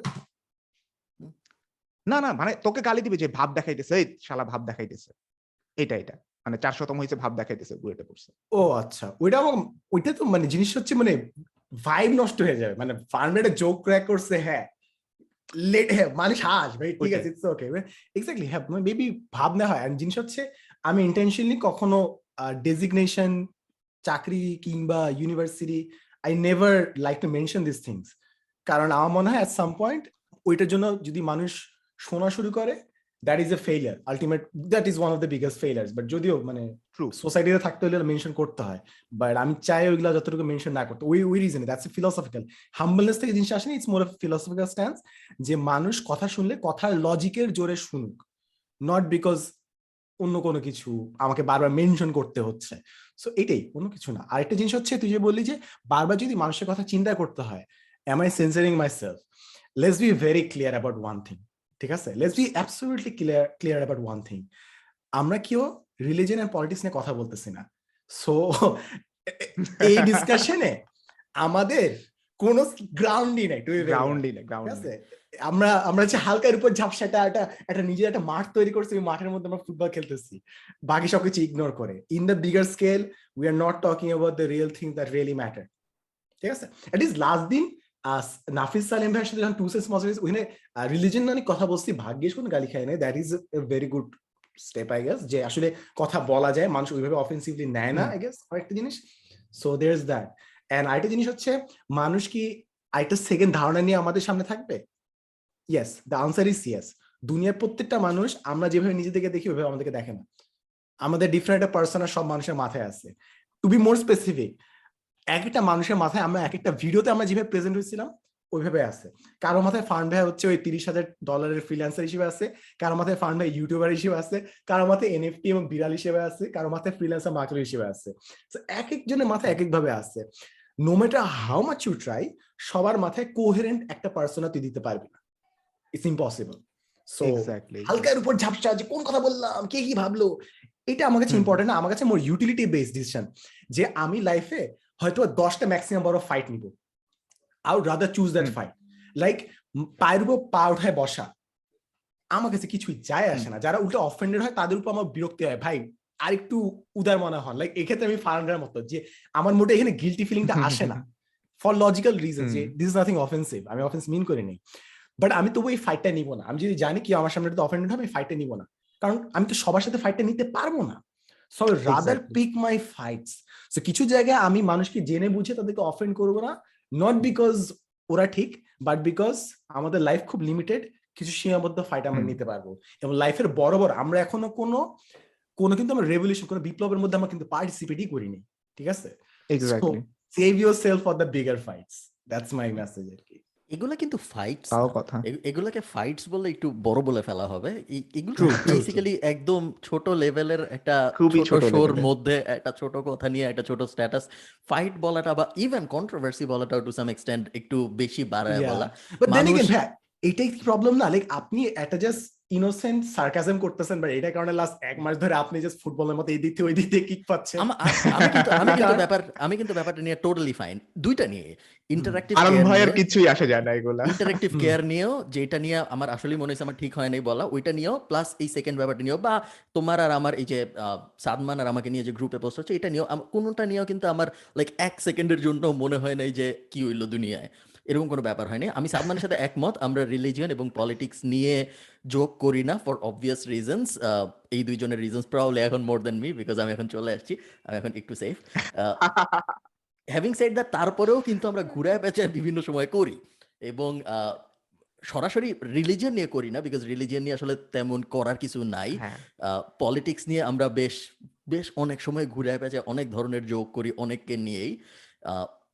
এই ব্যাপারটা যখন আমরা রিলিজিয়ন আর পলিটিক্স নিয়ে করি না থেকে আস্তে আস্তে বড় হয়ে এখন কাউকে, কেউ কাউকে কপি করছে, মনে হইলে বলা যাবে নাতে চলে আসে বা পা উঠানো যাবে নাতে চলে আসে বা ওর খারাপ লাগতেছে বলে আমি একটা ছবি আপলোড করব নাতে চলে আসে, তখন মনে হয় যে আস্তে আস্তে সেলফ সেন্সারের অ্যাসপেক্টটা অনেক বড় হয়ে যাচ্ছে যেটা আমার জন্য ভালো হচ্ছে না। আমি সাদমানের সাথে ওই ব্যাপারটাই জাস্ট একমত না যে আমি যখন কোনো কিছু করি, আমি অত ভাবতে চাই না যে মানুষ এইটা নিয়ে কি ভাবতে পারে, যেই জন্য আমি আমার পক্ষ থেকে অলরেডি সেলফ সেন্সর করে জিনিসপত্র পাবলিশ করব। এটা একটা কথা। আর সেকেন্ড কথা হলো যারা টু সেন্স শুনেন নাই সাদমান যে পডকাস্টের কথা বলল একটু আগে নাফিস আলিম ভাইয়ের সাথে। অসাধারণ একটা পডকাস্ট ছিল আপনারা অবশ্যই খুঁজে বের করে আমি। আমিও শুনছি পুরোটাই তা- শুনছি। সাদমানের মানে কি বলে one of the best podcast type বলব আমি যে এটা যদি সাদমান ট্রাইনোমিয়ালে করতো তাহলে হয়তো আরও ভালো হতো তাইলে না সাদমান ট্রাইনোমিয়ালেও বেশ ভালো করে খারাপ করে না। আমার Okay, এইখান thank থেকে পারফরমেন্স ইভ্যালুয়েশন হচ্ছে ওকে ওকে না পডকাস্ট অনেক আচ্ছা ভালো আমি না পডকাস্টটা ভালো ছিল ভাই। ভাই আপনি যখন যে লাস্টের লাইনটা শেষ করলেন না ওইখান থেকেই আমার আসলে মানে সেকেন্ড একটা সিনারি আমি আপনাদেরকে আসলে দুইজনের কাছেই দিব যে একজন ধরেন কপি করতেছে আসলেই কপি করতেছে এন্ড আপনি তাকে বললেন যে তুই কপি করস। এইটা আসলে বলা উচিত কিনা এটার আমি আরেকটা সিনারিও দেই আপনাকে। জিনিসটা হচ্ছে আমার অ্যাডমিশন টেস্টের সময় আমার এক ফ্রেন্ড ছিল। সো ওই ফ্রেন্ড সারা জীবন ধরেন যে একদম ইয়া করে মানে হচ্ছে যে কোনো পড়াশোনা টড়াশোনা করে নাই তেমন একটা। আর আমি ধরেন সারা জীবন ওই যে ক্লাবের অ্যাক্টিভিটির মধ্যে স্যাক্রিফাইস করছি বন্ধুদের সাথে আড্ডায় যাই নাই তারপরে পড়াশোনা করছি এরকম টাইপের মানুষ ছিলাম আর কি। সো ওই ফ্রেন্ড ঢাকা ইউনিভার্সিটি যখন পরীক্ষা হয়েছে না ঢাকা ইউনিভার্সিটি পরীক্ষার মধ্যে ও অনেক ভালো রেজাল্ট করছে। অনেক ভালো রেজাল্ট করছে। ধর- ধরেন তিন তিনশো তিনশো এরকম টাইপের ইয়াতে ছিল। সো বেশ ভালো। কয়নিটেড হিসেবে বেশ ভালো রেজাল্ট করছে। তখন ঢাকা ইউনিভার্সিটির পরীক্ষা আমাদের একটু আগে হয়ে গেছিল, বুয়েটের পরীক্ষা একদম লাস্টের দিকে হয়েছিল।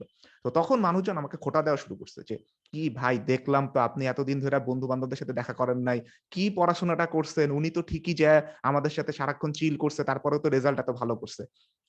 এটা না আমার আমার মধ্যে খুব খারাপ লাগছিল সত্যি কথা বলতে। অ্যান্ড দেন যখন বুয়েটের পরীক্ষা হয়েছে আমার ওই ফ্রেন্ড বুয়েটে চান্স পায় নাই। ঠিক আছে? তো এখন জিনিসটা হচ্ছে, আমার না তখন খুশি লাগছিল। যদি আমি জানি খুশি লাগা উচিত না বাট আমার খুশি লাগছিল। মানে আমার অ্যাটলিস্ট আমি মনের মধ্যে তো জানি হয়তো কাউকে বলি না আমি স্ট্যাটাস দেও, দিব না যে আমার খুব খুশি লাগতেছে। বাট আমার মনের মধ্যে খুশি লাগছে যে, না, এক মানে হচ্ছে যে বুয়েটের গ্রাউন্ডে এসে অ্যাটলিস্ট হয়তো এটা যেটা বুঝছি যে ওই ফ্রেন্ড আমার অবজেক্টিভ খুব ভালো পারতো অবজেক্টিভ মানে এক একজনের এক একটা ন্যাক থাকে, যারা অবজেক্টিভ খুব ভালো পারে, ওদের পুরো টোটাল আলাদা একটা স্কিলই থাকে। আমার অবজেক্টিভ স্কিল মোটেও ভালো না। সো ওই কারণে আমি ঢাকা ভার্সিটি পরীক্ষাতে খুব মারা খাইছিলাম। আমি প্রায় কত পনেরোশো সামথিং হয়েছিলাম সাদমান ডিউ কয়নিটের মধ্যে কত তিনশো কত উননব্বই তো কত জানি হয়েছিল এরকম কিছু একটা। আপনারা সাদমান আমরা। ডেসক্রিপশনে দিয়ে দিব। আপনারা গ্রুপে আর অ্যাপ্রুভ হবে সাদমানের ভিডিও আছে সাদমানের ভর্তি পরীক্ষার প্রস্তুতির ভিডিওতে সাদমানের সবকিছু দেওয়া আছে। যারা যারা জানতে চান তারা দেখে। সাদমানের অ্যাডমিশন টেস্টের রেজাল্ট আমার থেকে অনেক গুণে ভালো ওই ওই ভিডিওটা এখন আমাকে নন স্কিপেবল অ্যাড দিতে হবে তাহলে একটু মনিটাইজেশন বেড়ে যাবে। না, সাদমানের সাদমান স্টুডেন্ট হিসেবে অ্যাটলিস্ট হুম। আমি যা বুঝছি যে আমার থেকে অন্য লেভেলের স্টুডেন্ট মানে আমি ডাজন্ট ম্যাটার ডাজন্ট ম্যাটার হ্যাঁ এনে কাহিনীতে ছিলি হ্যাঁ সো এক ফ্রেন্ড চান্স পায় না মানে আমার হ্যাঁ। প্রশ্ন তো প্রশ্ন ছিল যে আমার কিন্তু ওই সময় ভালো লাগছে। এখন এই ভালো লাগাটা কি উচিত কিনা? মানে এটা কি মোরালি জাস্টিফাইড কিনা? এন্ড ওই কোশ্চেনটা এটার সাথেও কিন্তু সেম ইয়ে মিলে যে যদি আসলে কেউ কপি করে তাহলে ওরা কপি করতেছে বললে এটা আসলে মানুষের গালি খাওয়ার মতন কোনো কিছু কিনা। হুম। আম, এই ওয়াটাশোর ওই পার্টটুক সোনিয়ার সাথে পার্টটুক কিন্তু এখনও লাইভ আছে। আপনারা যদি আহ, দেখতে যান এই আজ- এই পডকাস্টের পর অনেক মানুষ দেখতে যাবে হয়তো। আপনারা দেখবেন ওখানে আমি হ্যাঁ। বলছি যে ওখানে জাস্ট দুইটা জোক একসাথে বলা। একটা হইল ওর ব্যাপারে বলা যে এই তো ও কিন্তু আমাকে কপি করে। এরকম একটা লাইন বলা। আর তারপরেই আহ, আরেকটা জোক আছে যেটা হলো সেলফ ডিমিনিং যেটা হলো যে আম, এই ভিডিওতে বলা যে আমাকে চুল কাটলে ছাগল ছাগল লাগে বাট তারপরে আমাকে একজন বলছিল যে আমাকে সবসময় ছাগল ছাগল লাগে। এটা ছিল হলো ওই ওই জোকটার self demeaning part like literally দশ সেকেন্ডের মধ্যে আমি আবার নিজেকেই পচাচ্ছিলাম। সাদমানের জোকটার সাথেও ওই বুয়েটের জোকটার সাথেও একটা সেলফ ডিমিনিং পার্ট ছিল যে আমি টুইটার কোনোটাই চান্স পাইনি ওই পার্টটুক সো কনসিয়াসলি করি নাই বাট জেনারেলি হয়ে গেছে উইচ ইজ গুড ভালো হয়েছে ব্যাপারটা। আহ, ভালো লাগাটা মনে হয় মানে এনা যেটা বলল ওইটার অ্যান্সার হলো ভালো লাগাটা মনে হয় মানে as long as you're not acting on it আমার মনে হয় ব্যাপারটা তেমন দোষের কিছু না। যদি স্ট্যাটাস দিতা তাহলে আমি বলতাম যে, না তোমার ফ্রেন্ড চান্স পায় নাই, তুমি এইটা নিয়ে আনন্দ সেলিব্রেট করতেছো, ফানুস উড়াচ্ছ, আগুন লাগাই দিছো, ব্যাপারটা হয়তো খারাপ। বাট এমনিতে যখন তুমি মনের মনে খুশি হচ্ছ বাট তুমি আবার এটাও জানো যে, খুশি হওয়া উচিত না, আমার মনে হয় ওইটা মানে তেমন খারাপ কিছু না। খুবই নর্মাল হিউম্যান বিহেভিয়ার সবারই কোনো না কোনো সময় হয়। এর থেকে আরও অনেক এক্সট্রিম লেভেলে হয়। ওইটা নিয়ে, ওইটার জন্য তোমাকে কেউ যদি খারাপ মানুষ বলে, তাইলে সেই সেই থটের মধ্যে সমস্যা আছে মনে হয় আমার। সাদমান এই যে রেজাল্টের জিনিসটা এই যে কম্পিটিশনের জিনিসটা এটা কি একটা সোসাইটি ক্রিয়েটেড একটা সিস্টেম না? এটা কি সোসাইটির বাইরে এক্সিস্ট করে এই জিনিসটা? সোসাইটি একটা সিস্টেম তৈরি করছে এবং সিস্টেমের একটা আউটকাম হিসেবে দেখতেছি যে আরেকটা মানুষের ফেলারে আমার খুশি লাগতেছে। হুম। সো এটা একটা সোসাইটির একটা স্ট্রাকচারে টক্সিক কীরকম টক্সিক চিন্তা হ্যাঁ। করতে জিনিসটা অনেক কি টাইপের টক্সিক ব্যাপারটা হ্যাঁ। বাট অ্যাটলিস্ট একটা জিনিস ভালো যে যদি গিল্ট ফিলিংটা হয় that means you're a good person মানে ইউ নো যে এটার মধ্যে সমস্যা আছে। বাট গিল্টি ফিলিং যদি না হয় that is the. Ultimate problem that is ultimate failure and then again অ্যাডমিশনের যে জিনিসটা এই যে র্যাঙ্কিং জিনিসটা এখানে না এখানে আমি যদি বলি হ্যাঁ অনেকে আমি যদি চান্স পাই কোনোটা ভালো জায়গা অফকোর্স আমি সেলিব্রেট করব। বাট আমরা যদি অ্যাকচুয়ালি রিয়ালিটি দেখি ডাজন্ট মেক এ ডিফারেন্স খালি আমার জায়গায় আরেকজন কিংবা আরেকজনের জায়গায় আমি। এখানে ওয়ার্ল্ডে কোনো জিনিস কিন্তু অ্যাড হইল না। কোন একটা কোম্পানি তৈরি করলে it add something to the world কোন একটা নলেজ ওয়ার্ড যদি আমি করি পাবলিশ করি it add something to the world but এই রেসটার মধ্যে জিতলে জাস্ট র্যাঙ্কিংটা চেঞ্জ হয়। It doesn't make any difference to the world যে আমি কার জায়গায় কি পাইলাম। হয়তো রেসে গেলে যখন আমি national level international level compete করতেছি আমার দেশের ব্র্যান্ডিং এর একটা পার্ট তখন ইট মেক সেন্স বাট দেশের মধ্যে it just a personal achievement যে আমি সুযোগটা পাইছি। এর চেয়ে বেশি গৌরবের আর কিছু নাই। বাট এখানে এত বেশি কম্পিটিশন এত বেশি গ্লোরিফিকেশন আমরা এর মধ্যে দিয়ে ফেলছি যে ওই হার জিতটা আমাদের কাছে অনেক কিছু হয়ে গেছে এখন। যদি ওটার মধ্যে আসলে আহ, খুব একটা কিছু থাকার কথা না। যেটা কারণে আরেকজনের ফেলারে আমরা খুশি হব কিংবা নিজের ফেলারে আমি নিজেকে অন্যদের থেকে ভালো কিছু একটা ভাববো। কারণ there are so many people যারা ইকুয়ালি আমাদের মতোই অনেক মানে অনেক মানুষ আছে যারা আমরা যে জায়গায় পড়ছি ওই জায়গায় পড়ার যোগ্য। এই জাস্ট সিট সংখ্যা। জাস্ট মানে পারে নাই। এন্ড সিট সংখ্যা ভাই এটা গোটা ইউনিভার্সের পার্সপেক্টিভে কত আরবিট্রারি ডিসিশন রাইট যে সিট। সংখ্যা। দিস উইল ডিফাইন যে আপনি কোন জায়গায় পড়তে পারবেন। Doesn't make any sense but ওইটাই মানুষ ফুলায় ফাপায় ওইখানে ইমোশনালি ইনভলভ হয়ে পেঁচায় কম্পিটিশন বানায়। কাদা অবস্থা। কত মানুষ যে আমাকে ভাই মানে মেসেজ করে যে ভাই বুয়েটে চান্স পাই না আমার জীবন তো শেষ হয়ে গেল এরকম টাইপের আমি বললি ভাই মানে কত মানুষ বুয়েটে চান্স পাওয়ার পরেও কিছু করতে পারে না। এটার যদি এক্সাম্পল শুরু করি তাই তো যাবে না। So, আমরা দুজনই চান্স পাইছি এনায়েত টিচার ঠিক আছে দ্যাটস দ্য ও আচ্ছা আচ্ছা আচ্ছা আচ্ছা এখন. মানে সাদবাদের এক্সাম্পল এখানে খাটেই না সাদবাদ আসলে এখানে হাম্বল প্লেইং করতেছে একটা সাদবাদ যথেষ্ট ভালো একজন স্টুডেন্ট আইবিএ তে 18তম হইছে সো আইবিএ তে পড়তেছে যদি পজিশন থাকে তাহলে কি সিট নষ্ট হয় এই এই যে সিট নষ্ট আচ্ছা can we talk about this as well এই যে সিট নষ্ট করা। এবং সেকেন্ড টাইম এক্সাম দেওয়া দুটাই নিয়ে sure. আমরা ও টক ও আচ্ছা উই ডোন্ট উই ডোন্ট না না না না না না হ্যাঁ কোনো সমস্যা নেই। আমি জানি না সমস্যা কোনো লেজিসলেটিভ সমস্যা আছে নাকি কথা বলতে। আমার তো কোনো সমস্যা নেই। আমরা প্রতিষ্ঠানের প্রতিষ্ঠানের নাম উল্লেখ না করি। হ্যাঁ মানে ওভারঅল জাস্ট হচ্ছে যে সেকেন্ড টাইম ইটসেলফ দেওয়াটা ঠিক কি ঠিক না এটা sir. So ফান্ডা প্রতিষ্ঠানের নাম উল্লেখ করাটা আসলে লজিক্যাল না বিকজ এটা বেশ কমন ব্যাপার হ্যাঁ। অনেকগুলো প্রতিষ্ঠান। সো আপনি একটা অ্যাডমিনিস্ট্রেটিভ পজিশনে আছেন যেখানে আপনি ছাপ্পা মারলে সেকেন্ড টাইম যারা আছে ওরা এক্সাম দিতে পারবে। সো আপনি কি ওটা অ্যাপ্রুভ করবেন নাকি না? হুম। সেকেন্ড কিংবা থার্ড টাইম কিংবা যত ইনফিনিট কনসিডারিং এখনকার সিচুয়েশন আমার মনে হয় আমি যদি সেকেন্ড টাইম মানুষকে পরীক্ষা দিতে দেই তাহলে সেকেন্ড ওই যে যে প্রত্যেকটা পরীক্ষা হবে ওই পরীক্ষায় যে পার্টিসিপেন্টস থাকবে তার মধ্যে কিছু যেহেতু ফার্স্ট টাইম পরীক্ষার্থী থাকবে কিছু যেহেতু সেকেন্ড টাইম পরীক্ষার্থী থাকবে পরীক্ষাটা ঠিক সবার জন্য ইকুয়ালি ফেয়ার হবে না। কারণ কেউ কেউ এক বছর বেশি সময় পাবে হয়তো পরীক্ষার প্রিপারেশন নেয়ার আমি প্রবলি দিব না। আচ্ছা। আচ্ছা। এইটার এইটার দুই পাশেই আসলে লজিক আছে। হ্যাঁ Fun- মানে দুইটারই খুবই শক্ত শক্ত কিছু লজিক আছে। মানে আমি যেটা এতদিন ধরে পুরো ঘটনাটা দেখলাম দেখার পরে যারা বলতেছে যে দেওয়া উচিত না সেকেন্ড টাইম তাদের লজিকটা হচ্ছে এই জায়গায় যে সেকেন্ড টাইম যারা দেয় ওরা কাইন্ড অফ এক বছর টানা এমন ভাবে পড়াশোনা করে জাস্ট অ্যাডমিশনের জন্য। জাস্ট অ্যাডমিশনের জন্য পড়া আর ধরেন যারা ফার্স্ট টাইমে দিতেছে ওদেরকে কিন্তু বার্ষিক পরীক্ষা দিয়ে আসতেছে টেস্ট পরীক্ষা দিতে হইতেছে প্রি টেস্ট দিতে হইতেছে। হিউজ অ্যামাউন্ট অফ একটা ঝামেলার মধ্য দিয়ে যায়, তারপরে তারা বইটা ফার্স্ট বারের মতন হয়তো পড়তেছে। অ্যান্ড দেন সেকেন্ড টাইম টাইমাররা কিন্তু একবার অলরেডি বইটা পড়ছে। অ্যান্ড দেন ওরা অ্যাডমিশন কোয়ালিটির প্রিপারেশন ওরা নিতেছে সেকেন্ড টাইম সো এক বছর পর্যন্ত তাদের একটা আলাদা প্রিপারেশন নেওয়ার সুযোগ থাকল। দেন আবার কোশ্চেন আসে মানে হচ্ছে যে এখানে এখানে অবশ্যই একটা লেভেল প্লেইং ফিল্ড আর থাকতেছে না ফার্স্ট টাইম আর সেকেন্ড টাইমারদের মধ্যে। বাট মেডিকেলে যেটা করছে যে সেকেন্ড টাইমার যারা দিবে ওদের মনে হয় যে নাম্বার একটু কমায় দেয় বা এরকম কিছু একটা সিস্টেম আছে আমার এক্স্যাক্টলি মনে নাই। তো মানে হচ্ছে যে সেকেন্ড টাইমার এন্ড ফার্স্ট টাইমারদের মধ্যে যাতে একটা লেভেল প্লেইং ফিল্ড থাকে ওইটা নাম্বারের ক্ষেত্র থেকে হচ্ছে এনশিওর করার চেষ্টা করা হয়। সো এখন প্রশ্ন হচ্ছে এটা যদি নাম্বারের প্রেক্ষাপট থেকে আমি আপনাকে ইকুয়াল করার চেষ্টা করি দেন তাইলে আবার কেন আমি সেকেন্ড টাইমকে অ্যালাউ করব না? পাল্টা যুক্তি কিন্তু ওইখানে আসে। আমি নাম্বারের দিক থেকে ওদেরকে কমাই। সাপোজ ওরা যদি একশো পায় ওদের নাম্বার কাউন্ট হবে পঁচাশি। এরকম একটা সিস্টেম করে দিলাম। সো যদি করা হয় তাইলে আবার কেন ওদেরকে ইয়ে করতে দিব তখন আবার ফার্স্ট টাইমারদের যুক্তি হবে এটা যে আপনি আসলে নাম্বার কমাইতে যে চাইতেছেন এইটার মাধ্যমে লেভেল প্লেইং ফিল্ডটা যে তৈরি হইতেছে এটা গ্যারান্টি কে দিবে? মানে এটা কেমনে বোঝা যাবে? এটা একটা তো মেট্রিক হইল না যে পনেরো নাম্বার কমাইলেই আসলে লেভেল প্লেইং ফিল্ড হয়ে গেল। এমনও তো অনেক সময় দেখেছি সেকেন্ড টাইম পরীক্ষা দিছে সে মেডিকেলে টোটালে ফার্স্ট হইছে। এরকমও হইতে পারে। সো নাম্বার কমায়ও কিন্তু খুব বেশি যে তার কোনো ক্ষতি হয়েছে এমন না।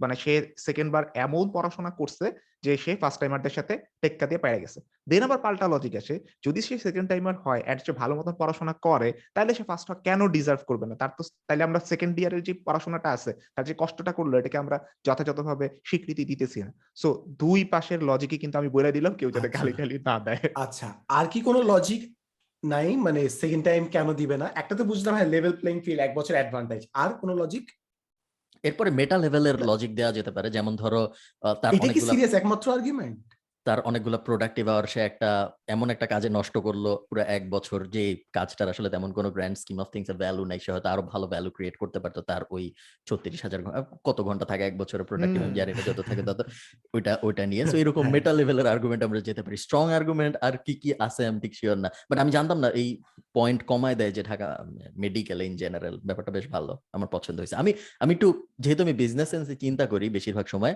আহ, আমার রুড হইতে বা রুথলেস হইতে খুব একটা খারাপ লাগে না। আমি একটা নন রেলেভেন্ট ইনফরমেশন শেয়ার করি এখানে আমরা কিছুদিন আগে জ্ঞানী কথাবার্তা শো রেকর্ড করেছি। আমি যখন বাংলাদেশে ছিলাম আদার পডকাস্ট যেটা এখনও পাবলিশ হয় নাই ওইখানে একটা দিনে এমন হয়েছিল যে একদিন আমার চারটা গেস্ট আসার কথা ছিল।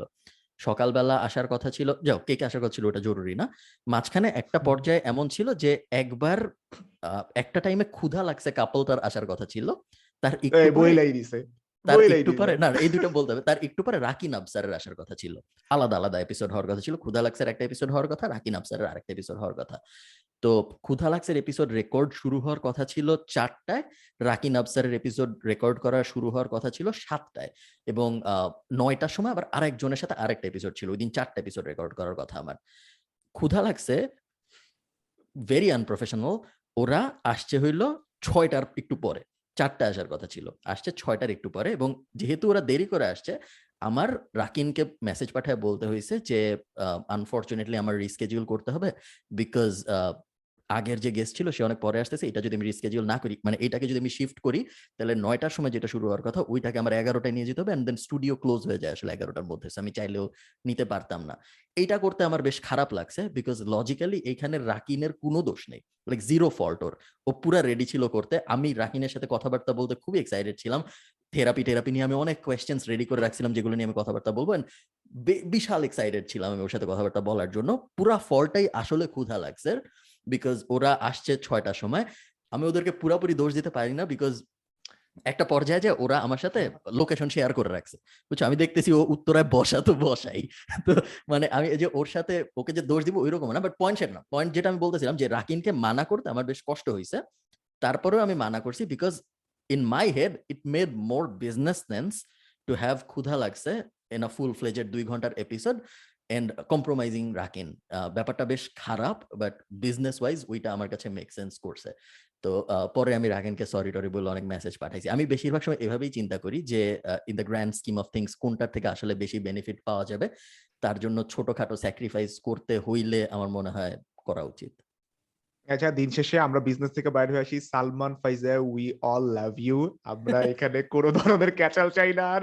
আমরা সবাই বাইরে ওরা ওরা আমার থেকে অনেক অনেক ছোট। ওরা এবং ছোটবেলায় ওদের অ্যাচিভমেন্ট যা বিশাল ওই ওই সময় আমার অ্যাচিভমেন্ট তার ধারে কাছে ছিল না আমি নাম্বারস জানি এখন তো. নাম্বারস এর হিসাবে আমি বলতেছি এন্ড ওদের আসলে ফল্ট না আমি যেটা বললাম এটা আসলে ঢাকার সিচুয়েশনটাই এমন যে কে যে কখন হ্যাঁ। কই থাকবে এখানে কারোর আসলে কোনো দোষ নাই বাট আমার- আমার উল্টা মনে হচ্ছে- কথা বলছে আমার উল্টা মনে হচ্ছে ফারহান ভাইয়া বাংলাদেশে চারটা স্কেজুল পরপর করছেন এটাই তো সব থেকে?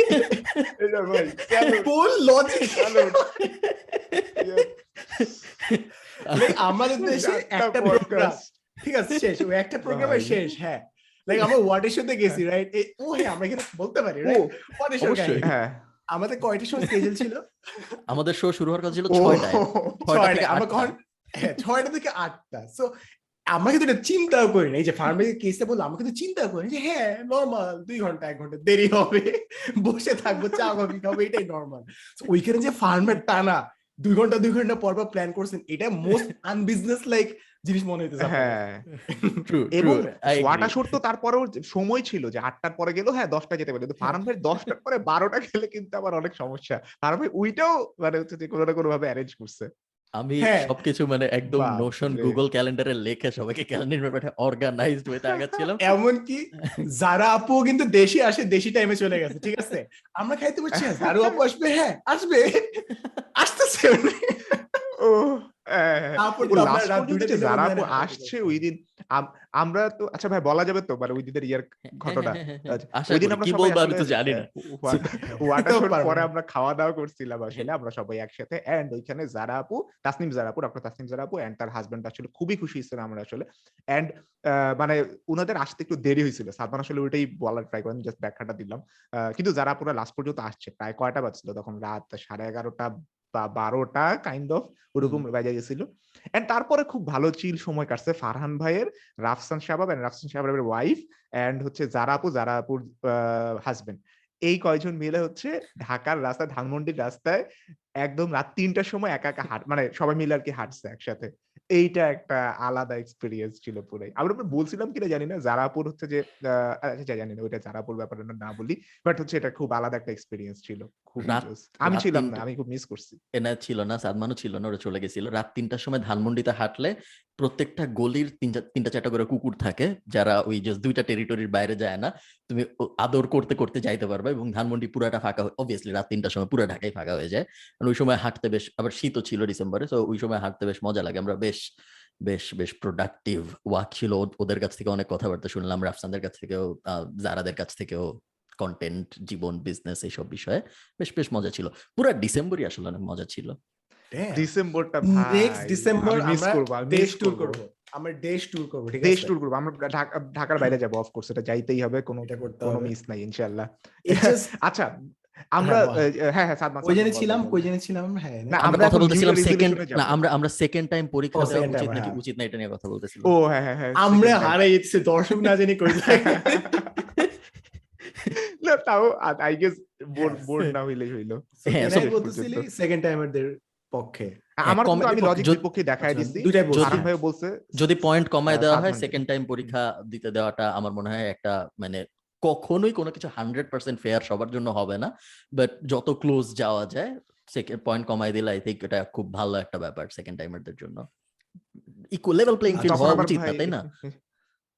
আমার তো তাই মনে হওয়া উচিত না অনেকে আছে আয়ারল্যান্ডে গিয়ে অনেকে আছে যারা ধরো ব্যাচেলর লেভেলে একটা খুব সহজ সাবজেক্টে ভর্তি হয় ধরো ইসলামিক ইসলামিক স্টাডি কিছু সাবজেক্ট আছে যেগুলো পড়াই লাগে না কি ধরো ঢাকা কলেজে কেন কেন হয় কারণ কারণ তাহলে তারা চার বছর ইয়ের প্রিপারেশন নিতে পারবে বিসিএস এর এবং প্রপারলি বিসিএস। এর প্রিপারেশন নেওয়া ছাড়া তাদের এই চার বছর আর কোনো কাজ থাকবে না এখন যখন তুমি ওইটাকে আরেকটা নর্মাল মানুষের সাথে কম্পেয়ার করবা যে একটা ইঞ্জিনিয়ার হওয়ার চেষ্টা করতেছে ধরো ফর এক্সাম্পল সে একটা ভালো জিনিস পড়তেছে তার ওই পড়াশোনাটার একটা বেশ মূল্য আছে হয়তো এবং তারপরে ও বের হয়ে যখন বিসিএস দিবে ভার্সেস এ যে চার বছরই হয়তো বিসিএস এর প্রিপারেশন নিছে ওইটাও আসলে লেভেল প্লেইং ফিল্ড হবে না। এখন দুজনই তো ব্যাচেলর করে গেছে যে দিন শেষে কিছু আসলে লেভেল প্লেইং ফিল্ড না। আচ্ছা just to clear things out guys Farhan ভাই এটা মোটেও বলে না যে ইসলামিক স্টাডিজ এ পড়াশোনা নাই। এটা কিন্তু he did not mean that উনি মুখে হয়তো. চামড়া মুখ দিয়ে হয়তো বলছে but he did not mean it ঠিক আছে গাইস সাদমান না থাকলে যে কি হইতো আমাদের?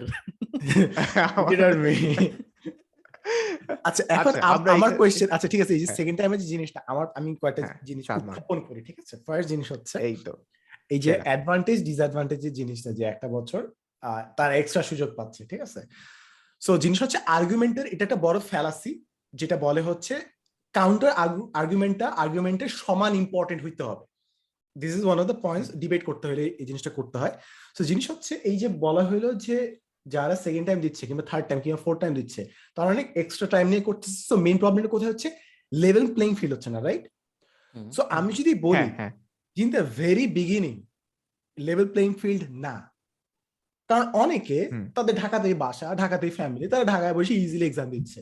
আর অনেকে দেশের ঢাকার দেশ কি? ঢাকার বাইরে থেকে এসে বাসা ভাড়া করে অন্য কোনো আত্মীয় এখানে বসে পুরোটা নিজে খরচ করে তারপর তাকে এক্সামে বসতে হচ্ছে।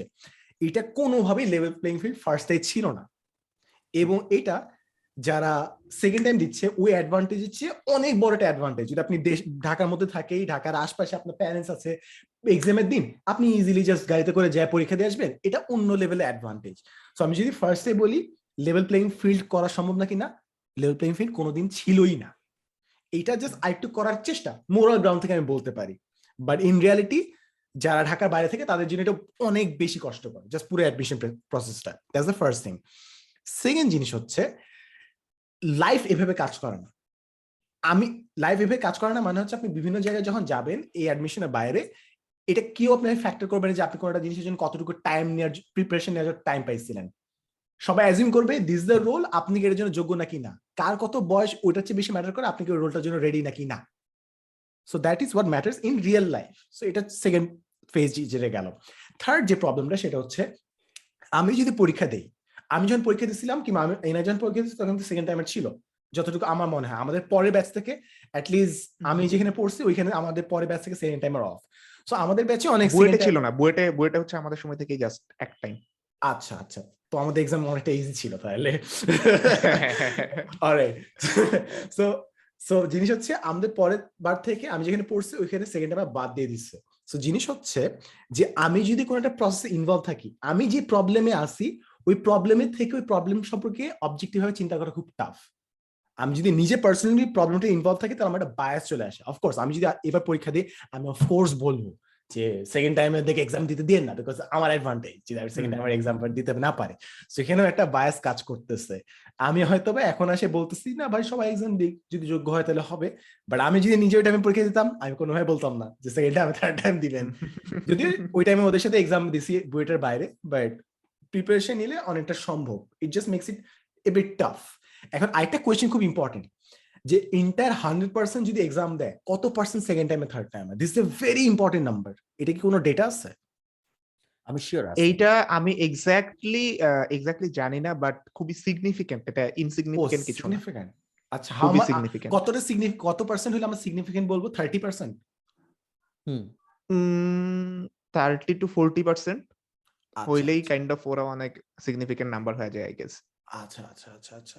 সো আই থিংক আরও বেশি হবে। আই গেস আই গেস আরও বেশি হবে। আচ্ছা আচ্ছা ফেয়ার এনাফ সো জিনিস হচ্ছে আমরা যখন পরীক্ষা দিচ্ছি আমরা দিচ্ছি এন্ড অফকোর্স এটা জিনিসটাকে কঠিন করে। বাট দেন এগেইন এর চেয়ে আরও অনেক বেশি আনফেয়ার গ্রাউন্ড আছে যেখানে অনেকে অনেক প্রিভিলেজ নিয়ে হ্যাঁ। পরীক্ষা দেয়। So life is unfair and তা তো অবশ্যই। আমরা যখন এই যে সাদমান যেহেতু এইচআর এ কাজ করে সাদমান রেগুলারলি মানুষ হায়ার করে আমি যেহেতু আমরা রেগুলারলি কোম্পানিতে মানুষ নিচ্ছি। যখন আমরা মানুষ নিচ্ছি তখন তো আমরা এটা চিন্তা করি না যে দুইটা সিভি আসছে ও মনে হয় গরিব ঘরে থেকে উঠে আসছে গ্রামের থেকে সিভি দিচ্ছে আর ও মনে হয় ঢাকা শহরে ওর সিভিটা সুন্দর। আমরা এন্ড প্রোডাক্টের উপর ভিত্তি করে এন্ড পারফরমেন্সের উপর ভিত্তি করে ডিসাইড করি যে ওরে নিব নাকি নিব না। দিন শেষে দুনিয়াটাই এমন কিছু করার নেই। বড় প্রবলেমটা হলো সবার আসলে পড়তে পারা উচিত ছিল। সবার আসলে যে যেখানে চান যে যেখানে পড়তে চায় এবং যে সাবজেক্টে পড়তে চায় সেইটা তার পড়তে পারার সুযোগ করে দেওয়া কারও না কারও দায়িত্ব ছিল কার দায়িত্ব বলা যাবে না।